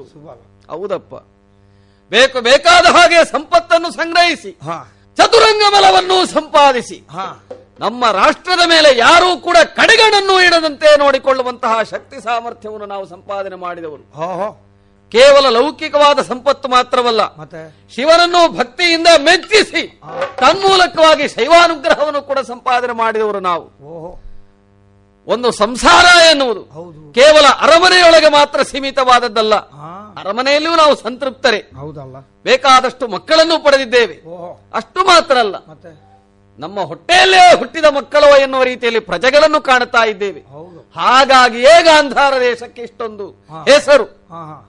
ಹೆಚ್ಚು ನೋಡಿದರೆ ನಮ್ಮ ಸಂಪತ್ತು ಉತ್ಪತ್ತಿಯಾಗುವುದು ಹಣ್ಣುಗಳ ಕೃಷಿಯಿಂದ, ಅದು ಬಿಟ್ಟರೆ ಮತ್ತೆ ಕುದುರೆ ವ್ಯಾಪಾರದಿಂದ. ಹೌದು, ಆದ್ದರಿಂದ ನಮ್ಮ ದೇಶದ ಸಂಪತ್ತನ್ನು ಸೃಷ್ಟಿ ಮಾಡುವಂತಹ ವೈಶ್ಯರು, ಅವರಿಗೆ ನಮ್ಮಲ್ಲಿ ಬಹಳ ಮರ್ಯಾದೆ. ಆಮೇಲೆ ಒಂದು ಉಂಟು, ಗಾಂಧಾರ, ಮದ್ರ ಮುಂತಾದಂತಹ ಕೆಲವು ದೇಶಗಳ ಬಗ್ಗೆ ಪೂರ್ವದಲ್ಲಿರುವವರು ಕೆಲವು ರೀತಿಯಾದಂತಹ ಕೆಟ್ಟ ಅಭಿಪ್ರಾಯಗಳನ್ನು ಹೇಳ್ತಾ ಇದ್ದಾರಂತೆ. ಅದನ್ನು ಅಳಿಸಿ ಹಾಕುವುದಕ್ಕಾಗಿ ನಮ್ಮಲ್ಲಿ ನಿಷ್ಠೆಯಿಂದ ಕೂಡಿದಂತಹ ದೈವ ಭಕ್ತಿಯನ್ನು ನಾವು ಪ್ರಚೋದನೆ ಮಾಡ್ತಾ ಇದ್ದೇವೆ. ಈ ಹೊತ್ತಿನ ಸಭೆಯಲ್ಲಿ ಬೇಕು ಬೇಕಾದ ಹಾಗೆ ರಾಜಕೀಯವಾದ ವಿಚಾರಗಳನ್ನು, ಪ್ರಜಾಜನರ ಅಹವಾಲುಗಳನ್ನು ಕೇಳಿ ತಿಳಿದ ಮೇಲೆ ತಕ್ಕ ಸಾಂತ್ವನವನ್ನು ಹೇಳಿ ಮುಗಿಸುವಷ್ಟರಲ್ಲಿ ಯಾರೋ ಒಬ್ಬ ಬಂದ. ಓಲೆಕಾರ, ಬಹಳ ದೂರದ ಹಸ್ತಿನಾವತಿಯಿಂದ ಬಂದವನಂತೆ. ಬಂದವರಿಗೆ ಬಹಳ ದೂರದಿಂದ ಬಂದವರು ಎಂದ ಮೇಲೆ ಬೇಕಾದಂತಹ ಉಪಚಾರಗಳನ್ನು ನೀಡುವ ವ್ಯವಸ್ಥೆಯನ್ನು ಮಾಡಿದ್ದೇನೆ. ತಂದಂತಹ ಓಲೆ ಮಾತ್ರ ಅಲ್ಲ, ಓಲೆಯ ಜೊತೆಗೆ ಒಂದಷ್ಟು ಜನಗಳು ಬಂದಿದ್ದಾರೆ. ಹೊನ್ನ ಹರಿವಾಣದಲ್ಲಿ ಏನೇನೋ ಮಂಗಲ ದ್ರವ್ಯಗಳನ್ನು ತಂದಿದ್ದಾರೆ. ಓಲೆಯನ್ನು ಮೊದಲು ಓದೋಣ ಅಂತ ನಾನು ಮಂತ್ರಿಯಲ್ಲಿ ಹೇಳಿದರೆ, ಓದಿದ ವಿಚಾರವನ್ನು ಕೇಳಿದರೆ ಬಹಳ ಆಶ್ಚರ್ಯ. ಹಸ್ತಿನಾವತಿಯಲ್ಲಿರತಕ್ಕಂತಹ ಭೀಷ್ಮ ಈ ಓಲೆಯನ್ನು ಬರೆಸಿದವನು. ಈ ಗಾಂಧಾರ ದೇಶದ ಸೌಧಪುರವನ್ನು ಆಳುತ್ತಿರುವಂತಹ ಸುಬಲ ಮಹಾರಾಜನಿಗೆ ನೆತ್ತಿಯ ಮೇಲೆ ಹಸ್ತವನ್ನಿಟ್ಟು ಆಶೀರ್ವಾದ ಮಾಡುತ್ತಾ ಹೇಳುವ ವಿಚಾರ ಏನು? ಪತ್ರದ ಒಕ್ಕಣೆ ಬಹಳ ಸೊಗಸಾಗಿದೆ. ನಿನ್ನ ಮಗಳಾದಂತಹ ಗಾಂಧಾರಿಯನ್ನು ನಮ್ಮ ಧೃತರಾಷ್ಟ್ರನಿಗೆ ಕೊಟ್ಟು ಮದುವೆ ಮಾಡಬೇಕು ಎನ್ನುವುದು ಪತ್ರದ ಬಹುಮುಖ್ಯವಾದ ಒಕ್ಕಣೆ. ಮಂತ್ರಿಯಲ್ಲಿ ಮುಂದಕ್ಕೆ ಓದುವುದಕ್ಕೆ ಹೇಳಿದೆ. ಓದಿದರೆ ಮತ್ತೇನು?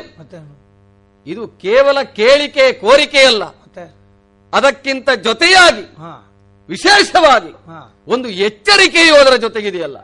ಇದು ಪರಮಾಶ್ಚರ್ಯ. ಒಂದು ವೇಳೆ ಮಗಳನ್ನು ಕೊಡಲಿಲ್ಲ ಅಂತ ಆದರೆ, ಅಂದ್ರೆ ಲಂಡತನದಲ್ಲಿ ಮಗುವನ್ನು ಕೊಡಲಿಲ್ಲ ಅಂತ ಆದರೆ, ಖಂಡ ಪರಶುತಾನು ಎನ್ನುವುದಾಗಿ ಎಚ್ಚರಿಕೆಯನ್ನು ಕೊಟ್ಟಿದ್ದಾನೆ. ಎಲ ಎಲ ಅರರೆ ಅರರೆ ತನ್ನ ಬಯಕೆ ತನ್ನ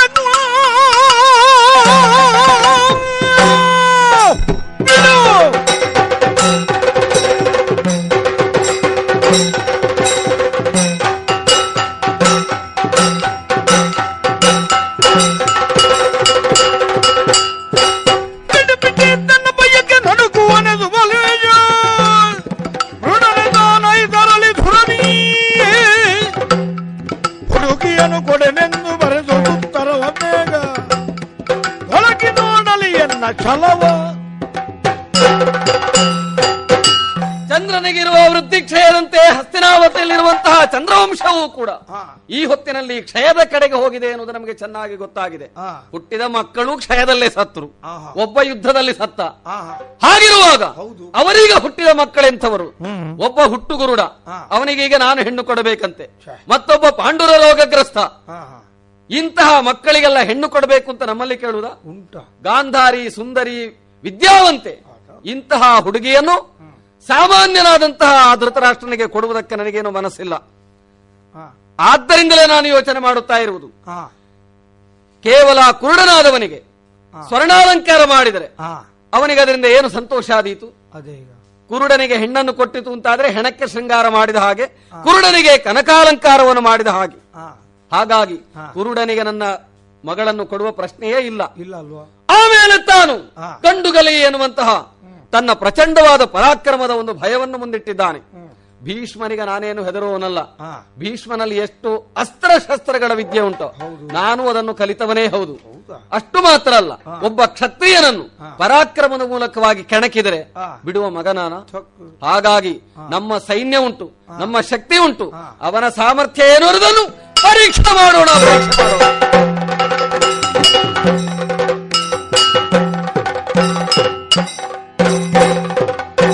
ವರ್ತಮಾನವನ್ನು ಕೇಳಿದೆ? ಗಾಂಧಾರ ರಾಜ ನನ್ನ ಪತ್ರದ ಒಕ್ಕಣೆಗೆ ತಿರಸ್ಕಾರವನ್ನು ಪ್ರಕಟಿಸಿದ ಎನ್ನುವುದು ಗೊತ್ತಾಯಿತಲ್ಲ.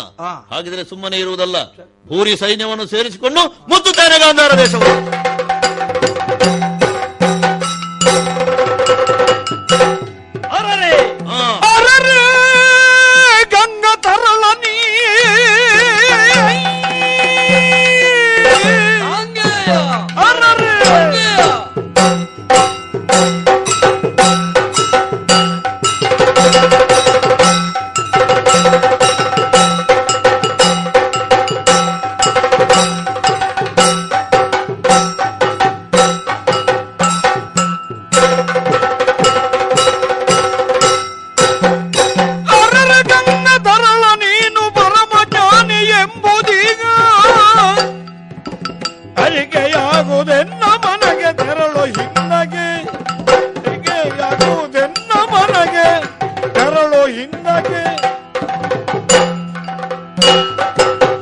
ಗಂಗಾ ತರಳ ಭೀಷ್ಮ, ಗಾಂಧಾರ ದೇಶದವರೆಗೆ ನಿನ್ನ ಪ್ರಯಾಣ ಸಾಗಿ ಬಂದಿದೆ. ಹೌದು, ನೀನು ಈಗಾಗಲೇ ಕಳಿಸಿಕೊಟ್ಟಂತಹ ಪತ್ರಕ್ಕೆ ಪ್ರತ್ಯುತ್ತರವನ್ನು ಬರೆದು ಕಳಿಸಿದ್ದೇನೆ, ಅದಕ್ಕಾಗಿಯೇ ಬಂದಿದ್ದೇನೆ.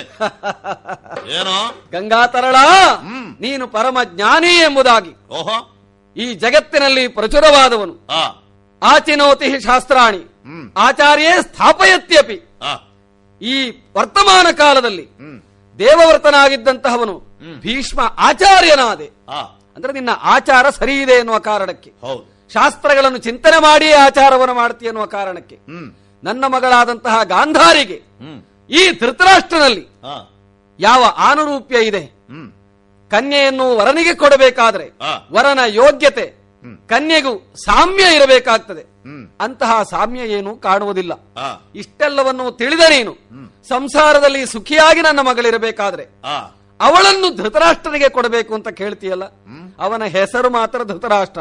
ರಾಷ್ಟ್ರವನ್ನು ಧರಿಸುವುದಕ್ಕಾಗಲಿ ಆಳುವುದಕ್ಕಾಗಲಿ ಅವನಿಗೆ ಯಾವ ಯೋಗ್ಯತೆ ಇದೆ?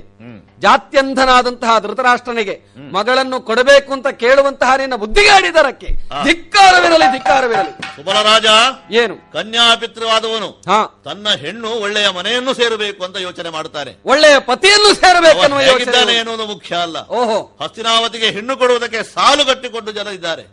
ಅಂಥದ್ರಲ್ಲಿ ನಿನ್ನನ್ನು ನಾನು ಆಯ್ಕೆ ಮಾಡಿದ್ದೇನೆ ಎನ್ನುವುದರಿಂದ ನಿನ್ನ ಯೋಗ್ಯತೆಯನ್ನು ನೀನು ತಿಳ್ಕೊಳ್ಬೇಕಾಗಿ ಅದನ್ನು ನೀನು ಉಳಿಸಿಕೊಳ್ಳಿಕ್ಕೆ ಹೋಗಲಿಲ್ಲ. ಹೌದೇನೋ? ಒಂದು ಧನುಷ್ಠೇಂಕಾರ ಮಾತ್ರ ಕಾಶಿರಾಜರ ಸ್ವಯಂವರ ವೇದಿಯಲ್ಲಿ ಎಲ್ಲವರನ್ನೂ ಮಣಿಸುವ ಭೀಷ್ಮಾಚಾರ್ಯ, ಗೊತ್ತಿದೆ ನಿನಗೆ? ಗೊತ್ತಿದೆ. ಕಾಡಾಕಾಡಿ ಭವರವನ್ನು ಪರಶುರಾಮರಲ್ಲಿ ಮಾಡಿ ಗುರುಗಳೆಂದರೆ ಸತ್ಯಶ್ಯ ಅಂತ ಅನಿಸಿಕೊಂಡವರ ಬಲಾತ್ಕಾರದಿಂದ ಹೆಣ್ಣುಗಳನ್ನು ಕರೆದು ತಂದು ಮದುವೆ ಮಾಡುವಂತಹ ದಾರಿ ನಿನ್ನದು. ಅದು ಯಾವ ಕಾರಣಕ್ಕೆ ಎನ್ನುವುದಕ್ಕೆ ಅಲ್ಲಿಯೇ ಉತ್ತರ ಸಿಕ್ಕಿದೆ. ಈಗಲೂ ಅಷ್ಟೇ, ನೀನು ಒಪ್ಪದೇ ಇದ್ರೆ ನಿನ್ನ ಮಗಳನ್ನು ದರದರನ್ನು ಎಳ್ಕೊಂಡು ಹೋಗಿ ನಮ್ಮ ಕುಮಾರನಿಗೆ ಮದುವೆ ಮಾಡಿಸಿದೆ. ಏನು ಹಾಗಿದ್ರೆ ಪ್ರತಿಭಟನಾಗಿ ನೋಡ್ತೀಯೇನೋ? ನೋಡೋಣ.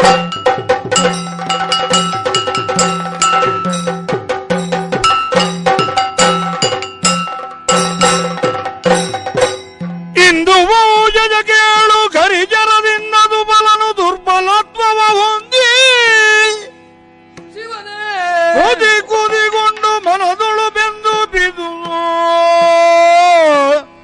ತಂದೆ ಹೋ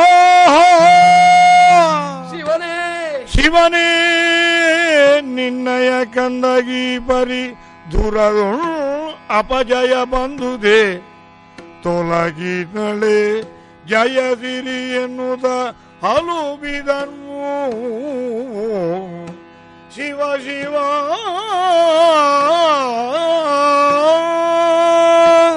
ಶಿವನೇ.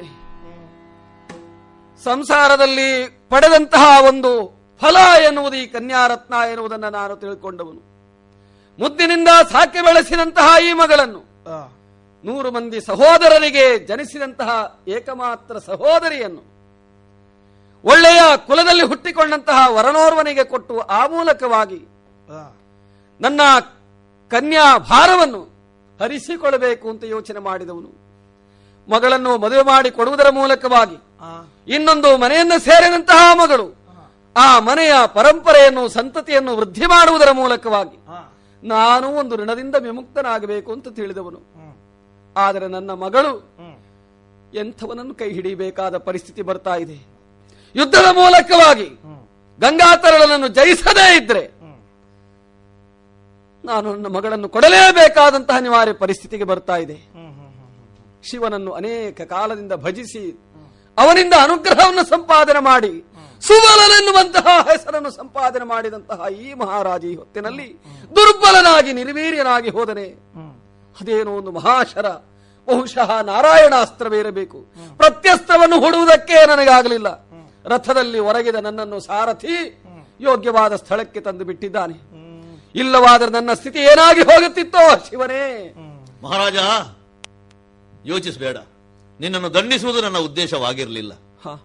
ನನ್ನ ನಿನ್ನ ಸಂಬಂಧ ಹಸಿರಾವತಿಗೂ ಈ ಗಾಂಧಾರಕ್ಕೂ ಅದಾಗಬೇಕಾಗದದ್ದು. ಹಾಗಾಗಿ ಇನ್ನು ನೀನು ಹೆಚ್ಚಾಗಿ ಇದರ ಬಗ್ಗೆ ಯೋಚನೆ ಮಾಡಬೇಡ. ನಿನ್ನ ಮಗಳನ್ನು ಧೃತರಾಷ್ಟ್ರನಿಗೆ ಕೊಡುವುದಕ್ಕೆ ಮನ ಮಾಡು. ಭೀಷ್ಮಾಚಾರ್ಯ, ಆಗಲಿ ನಿನ್ನ ಔದಾರ್ಯಕ್ಕೆ ನಾನು ಬಹಳ ಸಂತುಷ್ಟನಾಗಿದ್ದೇನೆ. ಯುದ್ಧದಲ್ಲಿ ಕೊಲ್ಲುವುದೇ ಮುಖ್ಯವಲ್ಲ, ಯುದ್ಧದಲ್ಲಿ ಗೆಲ್ಲುವುದು ಮುಖ್ಯ. ಅಷ್ಟು ಮಾತ್ರ ಅಲ್ಲ, ಶರದಿಂದ ನನ್ನ ಮೈಯನ್ನು ಗೆದ್ದಂತಹ ನೀನು ನಿನ್ನ ಮಾತಿನಿಂದ ಮನವನ್ನೂ ಕೂಡ ಗೆದ್ದಿರುವ ಕಾರಣ ಈಗ ನಾನು ತೃಪ್ತನಾಗಿದ್ದೇನೆ. ಒಂದು ಕಾಲದಲ್ಲಿ ಕೇಳಿದ್ದೆ, ಕೇವಲ ಬಲಾತ್ಕಾರದ, ಒಂದು ರೀತಿಯಲ್ಲಿ ನೋಡಿದರೆ ರಾಕ್ಷಸ ವಿವಾಹ ಪದ್ಧತಿಯನ್ನು ಭೀಷ್ಮಾಚಾರ್ಯ ಅಂಗೀಕರಿಸಿದನೆ ಎನ್ನುವ ಭಾವನೆಯೂ ಮನಸ್ಸಿನಲ್ಲಿತ್ತು. ತನಗಾಗಿ ಎಲ್ಲದಿದ್ದು ತನ್ನ ಆಶ್ರಿತರಿಗೋಸ್ಕರವಾಗಿ ಕನ್ಯೆಯರನ್ನು ಬಲಾತ್ಕಾರವಾಗಿ ತರುತ್ತಾ ಇದ್ದಾನಲ್ಲ ಅಂತ ನಾವೆಲ್ಲ ಯೋಚನೆ ಮಾಡಿದ್ದಿತ್ತು. ಆದರೆ ನಿನ್ನ ಆಶಯ ಅದು ಶ್ರೇಷ್ಠವಾದದ್ದನ್ನು ಎನ್ನುವುದಾಗಿ ತಿಳಿದಾಗ ಮನಸ್ಸಿಗೆ ಒಂದು ರೀತಿಯಾದಂತಹ ಸಂತೋಷವಾಯಿತು. ನಿನ್ನಂಥವರು ಮಾತ್ರ ಅರ್ಥ ಮಾಡಿಕೊಳ್ಳುವುದಕ್ಕೆ ಸಮರ್ಥ. ಧೃತರಾಷ್ಟ್ರನೋ ಕಣ್ಗುರುಡ ಆಗಿದ್ರೂ ಕೂಡ ಬುದ್ಧಿಗುರುಡನಲ್ಲವಲ್ಲ, ಅಲ್ಲ ಅಲ್ಲ, ಅದಕ್ಕೆ ನಮಗೆ ತೃಪ್ತಿಯಾಗಿದೆ. ಹಾಗಾಗಿ ನನ್ನ ಮಗಳನ್ನು ಧೃತರಾಷ್ಟ್ರನಿಗೆ ಧಾರೆ ಎರೆದು ಕೊಡುವುದಕ್ಕೆ ಯಾವುದೇ ರೀತಿಯಾದಂತಹ ಅಳುಕು ಚಿಂತೆ ನನಗಿನ್ನಿಲ್ಲ. ಮಗಳ ಜಾತಕವನ್ನೆಲ್ಲ ಸರಿಯಾಗಿ ನೋಡಿದ್ದೀಯಲ್ಲ, ಅದನ್ನು ಬರಿಗಣಿಸಿದ್ದೇನೆ. ಆದ್ರೆ ಒಂದು ಸಮಸ್ಯೆ ಅವಳಿಗಿದೆ. ಏನು? ಬಾಲವೈಧವ್ಯ ಎನ್ನುವ ಒಂದು ದೋಷ ಅವಳ ಜಾತಕದ ಆ ಹುಟ್ಟು ವೇಳ್ಯದಿಂದಾಗಿ. ಅದಕ್ಕೇನಾದ್ರೂ ಪರಿಹಾರ ಕೇಳಿಸುವುದಕ್ಕುಂಟು. ಪರಿಹಾರ ಕೇಳಿದ್ಯಾ? ಹೌದು, ಬೇರೆ ಬೇರೆ ಕಡೆ ಬೇರೆ ಬೇರೆ ರೀತಿಯಾದಂತಹ ಪದ್ಧತಿಯನ್ನು ಅನುಸರಿಸುವವರಿದ್ದಾರೆ. ವೈಧವ್ಯವು ಪ್ರಾಪ್ತವಾಗುತ್ತದೆ ಅಂತ ಆದ್ರೆ ಒಂದು ಬಾಳೆ ಗಿಡವನ್ನು ನೆಟ್ಟು ಆ ಬಾಳೆ ಗಿಡದೊಂದಿಗೆ ಮದುವೆ ಮಾಡುವಂತಹ ಪದ್ಧತಿಯವರು ಇದ್ದಾರಂತೆ. ಹೌದು. ಮತ್ತೆ ಕೆಲವರು ಯಾವುದೋ ಒಂದು ಪ್ರಾಣಿಯೊಂದಿಗೆ, ನಮ್ಮಲ್ಲೆಲ್ಲ ಕುರಿಗಳನ್ನೆಲ್ಲ ಅದರ ಜೊತೆಗಾಗಿ ಆ ಸ್ಥಾನಕ್ಕೆ ತಂದಿಡುತ್ತಾರೆ. ಹಾಗಾಗಿ ಯಾವ ಪದ್ಧತಿಯನ್ನು ನಾವು ಅನುಸರಿಸಿದ್ರೂ ಅಡ್ಡಿ ಇಲ್ಲ. ನೀನು ಇಷ್ಟಪಡುವಂತೆ ಆ ಪದ್ಧತಿಯನ್ನು ಅನುಸರಿಸೋಣ. ಬಹುಶಃ ನಮ್ಮಲ್ಲಿ ಬಹಳ ಸುಲಭವಾಗಿ ರೂಢಿಯಲ್ಲಿರತಕ್ಕಂತಹ ಆಚಾರವನ್ನೇ ನಾವು ತೆಗೆದುಕೊಳ್ಳೋಣ. ಆಮೇಲೆ ಲೌಕಿಕ ರೀತಿಯ ಅವಳಿಗೆ ಆಗಬೇಕಾದಂತಹ ಮದುವೆ ಎನ್ನುವುದನ್ನು ವೈದಿಕ ವಿಧಿವಿಧಾನದಲ್ಲಿ ಕ್ಷತ್ರಿಯರಿಗೆ ಉಚಿತವಾಗುವಂತಹ ರೀತಿಯಲ್ಲಿ ನಾವು ಮಾಡೋಣ. ಮಹಾರಾಜ, ಬಹಳ ಸಂತೋಷ ಆಯಿತು. ಎಲ್ಲವೂ ಸಾಂಗವಾಗಿ ನೆರವೇರಿತಲ್ಲ. ಅಷ್ಟು ಮಾತ್ರ ಅಲ್ಲ, ನನ್ನ ಮಗಳನ್ನು ಮದುವೆ ಮಾಡಿಕೊಡುವಂತಹ ವೇಳೆಯಲ್ಲಿ ವಿಶಿಷ್ಟವಾದಂತಹ ಬಳುವಳಿಗಳನ್ನೆಲ್ಲ ಕೊಡಬೇಕು ಅಂತ ಸಂಕಲ್ಪ ಮಾಡಿದ್ದೆ. ಅದು ನಿನ್ನಿಷ್ಟ. ನನ್ನವರೆಲ್ಲರೂ ಬಂಡಿ ಬಂಡಿಗಳಲ್ಲಿ ದಂಡಿ ದಂಡಿಯಾಗಿ ತಂದು ಕೊಡುತ್ತಿರುವಂತಹ ಹೇರಳವಾದ ಧನಕನಕಾದಿಗಳನ್ನು, ಸಹಸ್ರ ಸಹಸ್ರ ಸಂಖ್ಯೆಯಲ್ಲಿರುವಂತಹ ಅಶ್ವಗಳನ್ನು ಸ್ವೀಕಾರ ಮಾಡಬೇಕು. ಅವಳ ಜೊತೆಗೆ ಅವಳ ಮನಸ್ಸನ್ನರಿತಂತಹ ದಾಸಿಯರು ಶತ ಸಂಖ್ಯೆಯಲ್ಲಿದ್ದಾರೆ. ಅವರು ಜೊತೆಗೆ ಬರುವುದಕ್ಕಿದ್ದಾರೆ. ಜೊತೆಯಲ್ಲಿ ನನ್ನ ಒಬ್ಬ ಮಗನನ್ನು ಕಳಿಸಿಕೊಡ್ತೇನೆ. ಒಂದಷ್ಟು ಕಾಲ ನಿಮ್ಮಲ್ಲಿ ಇರಲಿ. ಆಕೆಗೆ ತನ್ನ ತವರು ಮನೆ ನೆನಪಾಗುವುದಕ್ಕೂ ಆಯಿತು. ಮಗಳನ್ನು ಕಳಿಸಿಕೊಡುತ್ತಾ ಅವಳಿಗೆ ಯೋಗ್ಯವಾದಂತಹ ಹಿತ ನುಡಿಗಳನ್ನು ಆಡಿದ್ದೇನೆ. ಇವಳನ್ನು ಸ್ವೀಕರಿಸಿ ನನ್ನ ಮನೆಯನ್ನು ಪಾವನಗೊಳಿಸಬೇಕು, ನಿಮ್ಮ ಸಂತತಿಯನ್ನು ಉದ್ಧರಿಸುವ ಮನ ಮಾಡಬೇಕು ಅಂತ ಕೇಳಿಕೊಳ್ಳುತ್ತೇನೆ. ಬಹಳ ಸಂತೋಷವಾಯಿತು ಸುಬಲರಾಜ. ನಮ್ಮ ಆತಿಥ್ಯವನ್ನು ಸ್ವೀಕರಿಸಿ ಇಲ್ಲಿಂದ ಹೋಗಬೇಕು. ಒಳ್ಳೆಯದ ಅಮ್ಮ. ಹಿರಿಯವರಾದಂತಹ ಧೃತರಾಷ್ಟ್ರನ ವಿವಾಹ ಬಹಳಷ್ಟು ಚೆನ್ನಾಗಿಯೇ ನಡೆದು ಹೋಗಿದೆ. ಇನ್ನೊಬ್ಬ ಇದ್ದಾರಲ್ಲ ಪಾಂಡು, ಹೌದು, ಅವನ ವಿವಾಹದ ಬಗ್ಗೆ ಯೋಚನೆಯಾಗಿದೆ ನನಗೆ. ಆಗಲೇಬೇಕಲ್ಲ, ನೋಡೋಣ, ಯಾರಾದ್ರೂ ಒಳ್ಳೆಯವರು ಸಿಕ್ಕಿಯಾರು ಆ ಮನೆತನದ ನಿರೀಕ್ಷೆಯಲ್ಲಿರೋಣ. ಒಳ್ಳೆಯದಪ್ಪ, ಒಳ್ಳೆಯದು.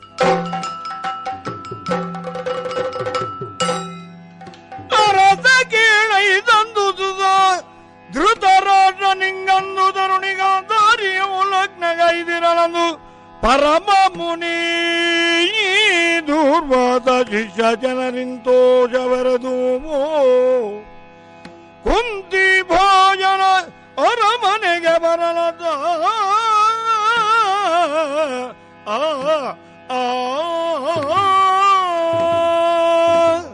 ಭವಿತವ್ಯಂ ಭವತ್ಯೇವ. ಏನು ಆಗಬೇಕೋ ಅದು ಆಗಿಯೇ ಆಗುತ್ತದೆ. ಹೇಳುವವರುಂಟು ದೂರ್ವಾಸ ಮಹಾಕೋಪಿಷ್ಟ ಅಂತ. ಇಂದ್ರನ ಸಂಪತ್ತೆಲ್ಲವೂ ಸಮುದ್ರ ಸೇರಲಿ ಅಂತ ಒಂದು ಶಾಪ ಕೊಟ್ಟಿದ್ದೆ. ಆ ನಂತರ ನಡೆದ ಕತೆ ಗೊತ್ತುಂಟಲ್ಲ, ಆ ಕತೆ ನಡೆದದ್ರಿಂದ ಕತೆ ಇಲ್ಲಿಯವರೆಗೆ ಬಂದಿದೆ ಅಲ್ಲವೇ? ಇಲ್ಲದಿದ್ರೆ ಕತೆ ಬರ್ತಿತ್ತು. ಹಾಗಾಗಿ ದೂರ್ವಾಸರು ಶೀಘ್ರ ಕೋಪಿಗಳು ಹೇಳುವುದಕ್ಕೆ ಮಾತ್ರ ಆದೀತು. ಈ ಪ್ರಪಂಚದಲ್ಲಿ ನಡೆಯುವಂತಹ ನಾಟಕಗಳಿಗೆಲ್ಲ ಎಲ್ಲರದ್ದು ಒಂದೊಂದು ಪಾತ್ರ. ಹಾಗೆ ದೂರ್ವಾಸನದ್ದು ಒಂದು ಪಾತ್ರ. ನನ್ನ ಮನಸ್ಸಿನಲ್ಲಿ ಇವತ್ತು ಕುಂತಿ ಭೋಜನ ಅರಮನೆಗೆ ನಾನು ಹೋಗಬೇಕು ಅಂತ ಒಂದು ಸಂಕಲ್ಪ ಬಂದಿದ್ರೆ ಮುಂದೆ ಏನೋ ಆಗ್ಲಿಕ್ಕಿದೆ. ಅದಕ್ಕಾಗಿ ಈ ಪಾತ್ರ ಎನ್ನುವುದನ್ನು ಅರ್ಥ ಮಾಡಿಕೊಳ್ಬೇಕಾಗಿದೆ. ಏನೇ ಆಗ್ಲಿ, ಕುಂತಿ ಭೋಜನ ಅರಮನೆಗೆ ಹೋಗಬೇಕು ಅಂತ ಇವತ್ತು ನನ್ನ ಮನಸ್ಸು ಹೇಳ್ತಾ ಇದೆ. ಮುಂದೆ ಏನೋ ಆಗುವುದಕ್ಕೆ ಇದು ಒಂದು ಕಾರಣವೂ ಸಂಕಲ್ಪವೂ ಇದ್ದೀತು.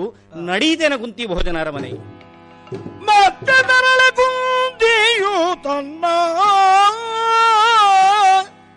ತನ್ನ ಮನೆಗೆ ಕರೆದೊಯ್ದ ಪರಿಪರಿಯ ಭಕ್ತಿಯು ಭೋಜನದಿ ತೃಪ್ತಿಯ ಮರಿದೆ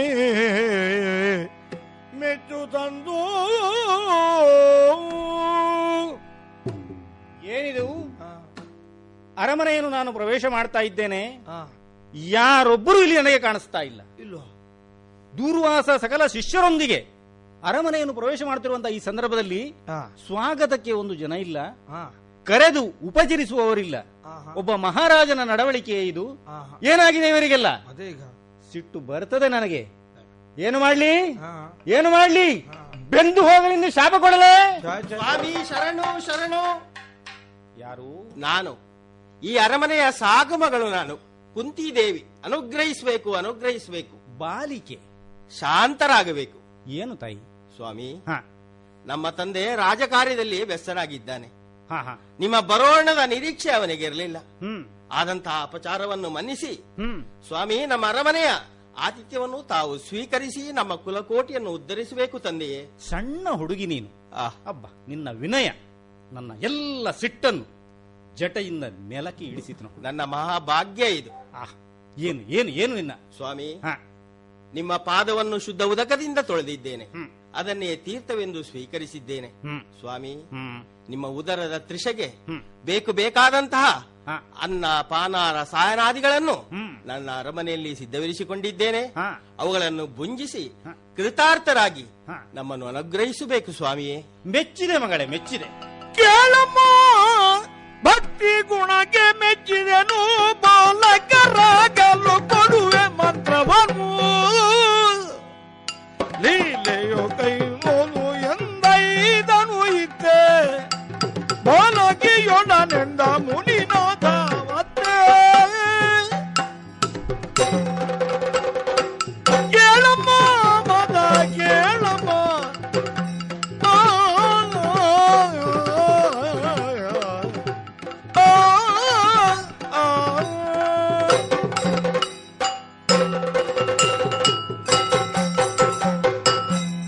ಮಗಳ ನಿನ್ನ ಸತ್ಕಾರಕ್ಕೆ ಪೂಜ್ಯರೇ.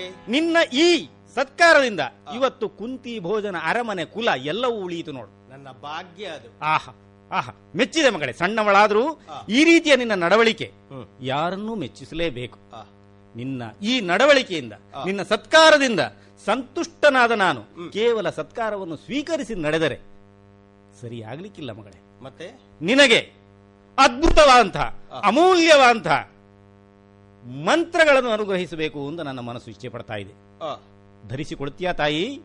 ನಿಮ್ಮ ಅನುಗ್ರಹ. 5 ಮಂತ್ರಗಳನ್ನು ನಿನಗೆ ನಾನು ಅನುಗ್ರಹಿಸ್ತಾ ಇದ್ದೇನೆ. ಸರಿ. ಸೂರ್ಯ ಮಂತ್ರ, ಯಮ, ಇಂದ್ರ, ವಾಯು, ಅಶ್ವಿನಿ ದೇವತೆಗಳು ಎಂಬಂತಹ ಈ 5 ಮಂತ್ರಗಳನ್ನು ನಿನಗೆ ನಾನು ಅನುಗ್ರಹಿಸ್ತಾ ಇದ್ದೇನೆ. ಈ ಮಂತ್ರಗಳ ಮೂಲಕವಾಗಿ ಸತ್ಸಂತಾನವನ್ನು ಪಡೆಯುವಂತಹ ಮುಂದೆ ನಿನಗೆ ಅವಕಾಶ ಉಂಟು.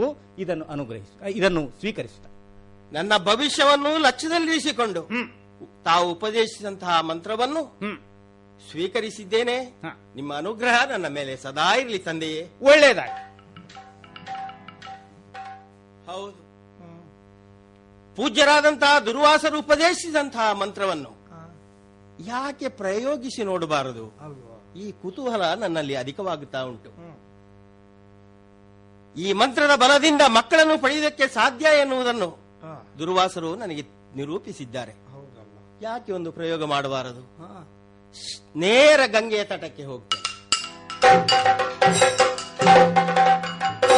ಗಂಗೆಯ ತಟಕ್ಕೆ ಬಂದುದಾಗಿದೆ, ಶುಚಿರ್ಭೂತಳಾಗಿದ್ದೇನೆ. ಗಗನದಲ್ಲಿ ಸೂರ್ಯದೇವ ಮಿಂಚುತ್ತಾ ಇದ್ದಾನೆ. ಅವನ ಅಪೇಕ್ಷೆ ನನಗುಂಟಾಯಿತು. ಸೂರ್ಯದೇವ ಪ್ರತ್ಯಕ್ಷನಾದನಲ್ಲ, ಆ ದಿವ್ಯ ಜ್ಯೋತಿ ನನ್ನ ಮುಂದೆ ಬಂದಿತಲ್ಲ. ಹೌದು, ಈ ಜ್ಯೋತಿಯನ್ನು ತಳೆದುಕೊಳ್ಳುವಂತಹ ಶಕ್ತಿ ನನ್ನಲ್ಲಿಲ್ಲ. ನನ್ನ ಸಮೀಪ ಬರುತ್ತಾ ಇದ್ದಾನೆ. ಆದರೂ ಏನು ಮಾಡಬೇಕು ಎನ್ನುವುದು ನನಗೆ ತೋರುತ್ತಾ ಇಲ್ಲ. ಸ್ವಾಮಿಯೇ, ಇಲ್ಲಿಂದ ತೆರಳಿ ಬಾಲಿಶವಾದಂತಹ ಬುದ್ಧಿಯಿಂದ ಏನೋ ಅಚಾತುರ್ಯ ಸಂಭವಿಸಿತು. ದಯವಿಟ್ಟು ತೊಲಗಿ, ದಯವಿಟ್ಟು ತೊಲಗಿ. ಇಲ್ಲ ಇಲ್ಲ, ನನ್ನನ್ನು ಅನುಗ್ರಹಿಸುವುದಕ್ಕೆ ನನ್ನ ಬಳಿ ಬಂದಿದ್ದಾನೆ. ಒಂದು ಮಗುವನ್ನು ನನಗಿತ್ತಿದ್ದಾನೆ. ಸರಿ ಸರಿ, ಅಚಾತುರ್ಯ ಸಂಭವಿಸಿತು.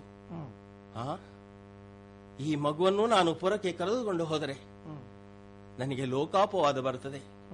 ಕನ್ನೆ ನಾನು ಕುಂತಿಭೋಜನು ದುಃಖಿತನಾಗುತ್ತಾನೆ. ಈ ಲೋಕಾಪಾದವನ್ನು ತಪ್ಪಿಸಿಕೊಳ್ಳುವುದಕ್ಕಾಗಿ ಪಡೆದಂತಹ ಈ ದಂತದ ಬೊಂಬೆ ದಿನಮಣಿ ಜ್ಯೋತಿಯನ್ನು ರೇಷ್ಮೆಯ ಪತ್ತರದಲ್ಲಿ ಈ ಗಂಗಾ ನದಿಯಲ್ಲಿಯೇ ಬಿಸಾಡುತ್ತೇನೆ. ಗಂಗೆಯೇ, ನನ್ನ ಅಪರಾಧವನ್ನು ಮನ್ನಿಸು, ಈ ಮಗುವನ್ನು ಪೊರೆ.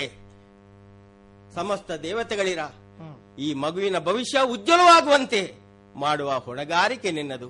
ನನ್ನ ಅಪರಾಧವನ್ನು ಮನ್ನಿಸಿ, ರಕ್ಷಿಸಿ ಈ ಮಗುವನ್ನು. ಧರಣಿ ಬದಿಗೇಳು ಧೃತರಾಷ್ಟ್ರಂಗೆ ಮದುವೆಯಂ ವಿರಚಿಸಿದ ಮೇಲೆ ಪಾಂಡುವಿಗೆ ಕುಂತಿ ಮಾದ್ರಿಯರ ಪರಿಣಯವಗೈದು ಭೀಷ್ಮಾಚಾರ್ಯನಾಥಂಗೆ ಧರೆಯ ಭಾರವನೀಯಲು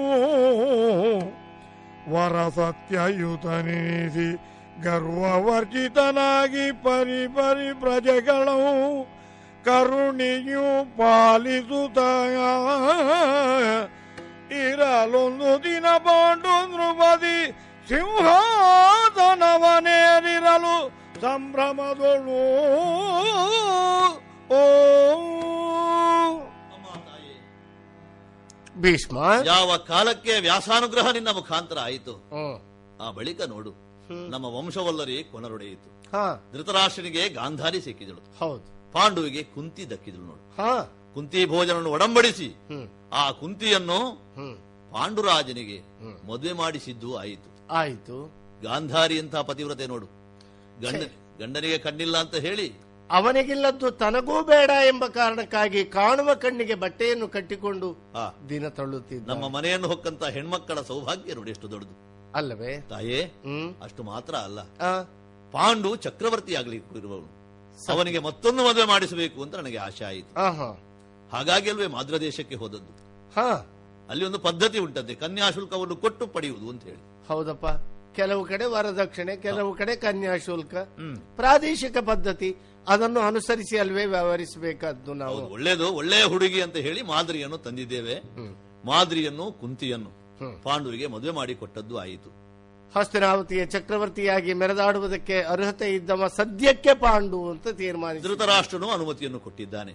ಹಾಗಾಗಿ ಒಂದು ಸುಮುಹೂರ್ತದಲ್ಲಿ ಪಾಂಡುವಿಗೆ ಪಟ್ಟಾಭಿಷೇಕವನ್ನು ಮಾಡಿಬಿಡೋಣ. ಒಳ್ಳೆಯದಪ್ಪ, ಒಳ್ಳೆಯದು. ಕರದೋಳು ಪರಜುಪ ಜಂಕುಜ ಧರನಿಗೆ ಹರುಜದಿ ಭಕ್ತರ ಪೊರೆವಗೆ ಪುರಗ ಭೂಷಣ ನಾಥ ಕುಮಾರ ಗಜವದನ ಚರಣ ಕಮಲಗಳಿಗಾರತಿ ಎತ್ತಿದೆ ಮಂಗಳಂ ಶುಭ ಮಂಗಳಂ.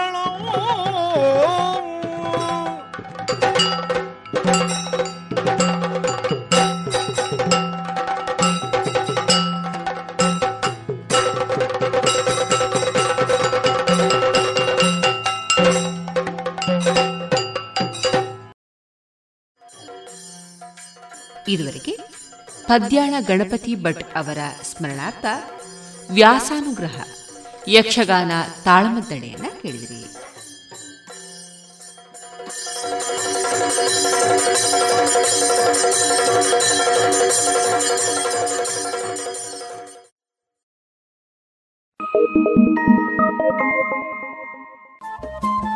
ರೇಡಿಯೋ ಪಾಂಚಜನ್ಯ 90.8 FM ಸಮುದಾಯ ಬಾನುಲಿ ಕೇಂದ್ರ ಪುತ್ತೂರು. ಇದು ಜೀವ ಜೀವದ ಸ್ವರ ಸಂಚಾರ.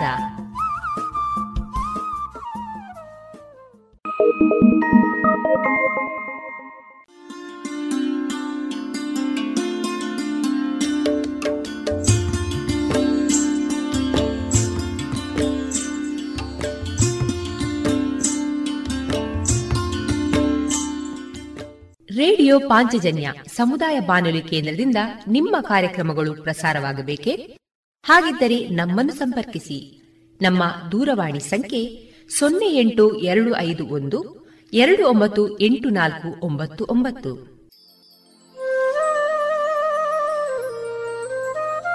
ಗಮನಿಸಿ ಕೇಳುಗರೆ, ನಮ್ಮ ಕಾರ್ಯಕ್ರಮಗಳನ್ನು ವೆಬ್ಸೈಟ್ ಮೂಲಕ ಕೂಡ ಆಲಿಸಬಹುದು. ನಮ್ಮ ವೆಬ್ಸೈಟ್ ವಿಳಾಸ www.radiopanchajanya.com. ಇಲ್ಲಿ ಆರ್ಕೈವ್ಸ್ನ ಭಾಗಕ್ಕೆ ಹೋಗಿ ಕ್ಲಿಕ್ ಮಾಡಿದರೆ ಹಳೆ ಕಾರ್ಯಕ್ರಮಗಳನ್ನು ಕೂಡ ಆಲಿಸಬಹುದು. ಜೊತೆಗೆ ನಮ್ಮ ಪ್ರಸಾರವನ್ನು ಆಪ್ ಮೂಲಕವೂ ಕೇಳಬಹುದು. ಪ್ಲೇಸ್ಟೋರ್ನಲ್ಲಿ ಪಾಂಚಜನ್ಯ ಸರ್ಚ್ ಮಾಡಿ ಡೌನ್ಲೋಡ್ ಮಾಡಿಕೊಂಡು ತಮ್ಮ ಮೊಬೈಲ್ಗಳಿಗೆ ಇನ್ಸ್ಟಾಲ್ ಮಾಡಿದರೆ ರೇಡಿಯೋ ಪ್ರಸಾರದ ಕಾರ್ಯಕ್ರಮವನ್ನು ನೀವು ಆಲಿಸಬಹುದು. ನಮ್ಮ ಪ್ರಸಾರದ ಬಗೆಗೆ ನಿಮ್ಮ ಅಭಿಪ್ರಾಯಗಳನ್ನು ಹಂಚಿಕೊಳ್ಳಲು ನಮ್ಮ ವಿಳಾಸ ರೇಡಿಯೋ ಪಾಂಚಜನ್ಯ 90.8 FM ಸಮುದಾಯ ಬಾನುಲಿ ಕೇಂದ್ರ, ನೆಹರು ನಗರ, ಪುತ್ತೂರು. ನಮ್ಮ ದೂರವಾಣಿ ಸಂಖ್ಯೆ 082512984999. ಇಮೇಲ್ ವಿಳಾಸ ರೇಡಿಯೋ panchajanya@gmail.com. ನಮ್ಮ ವಿಳಾಸ ಮತ್ತೊಮ್ಮೆ ರೇಡಿಯೋ ಪಾಂಚಜನ್ಯ 90.8 FM ಸಮುದಾಯ ಬಾನುಲಿ ಕೇಂದ್ರ, ನೆಹರು ನಗರ, ಪುತ್ತೂರು. ನಮ್ಮ ದೂರವಾಣಿ ಸಂಖ್ಯೆ 082512984999. ಇಲ್ಲಿಗೆ ಈ ಹೊತ್ತಿನ ಪ್ರಸಾರ ಕಾರ್ಯಕ್ರಮವನ್ನ ಮುಕ್ತಾಯಗೊಳಿಸುತ್ತಿದ್ದೇವೆ. ಆತ್ಮೀಯ ಕೇಳುಗರಿಗೆಲ್ಲ ರೇಡಿಯೋ ಪಾಂಚಜನ್ಯದ ಬಳಗದ ಪರವಾಗಿ ನಾನು ತೇಜಸ್ವಿ ರಾಜೇಶ್ ಮಾಡುವ ಅನಂತ ವಂದನೆಗಳು.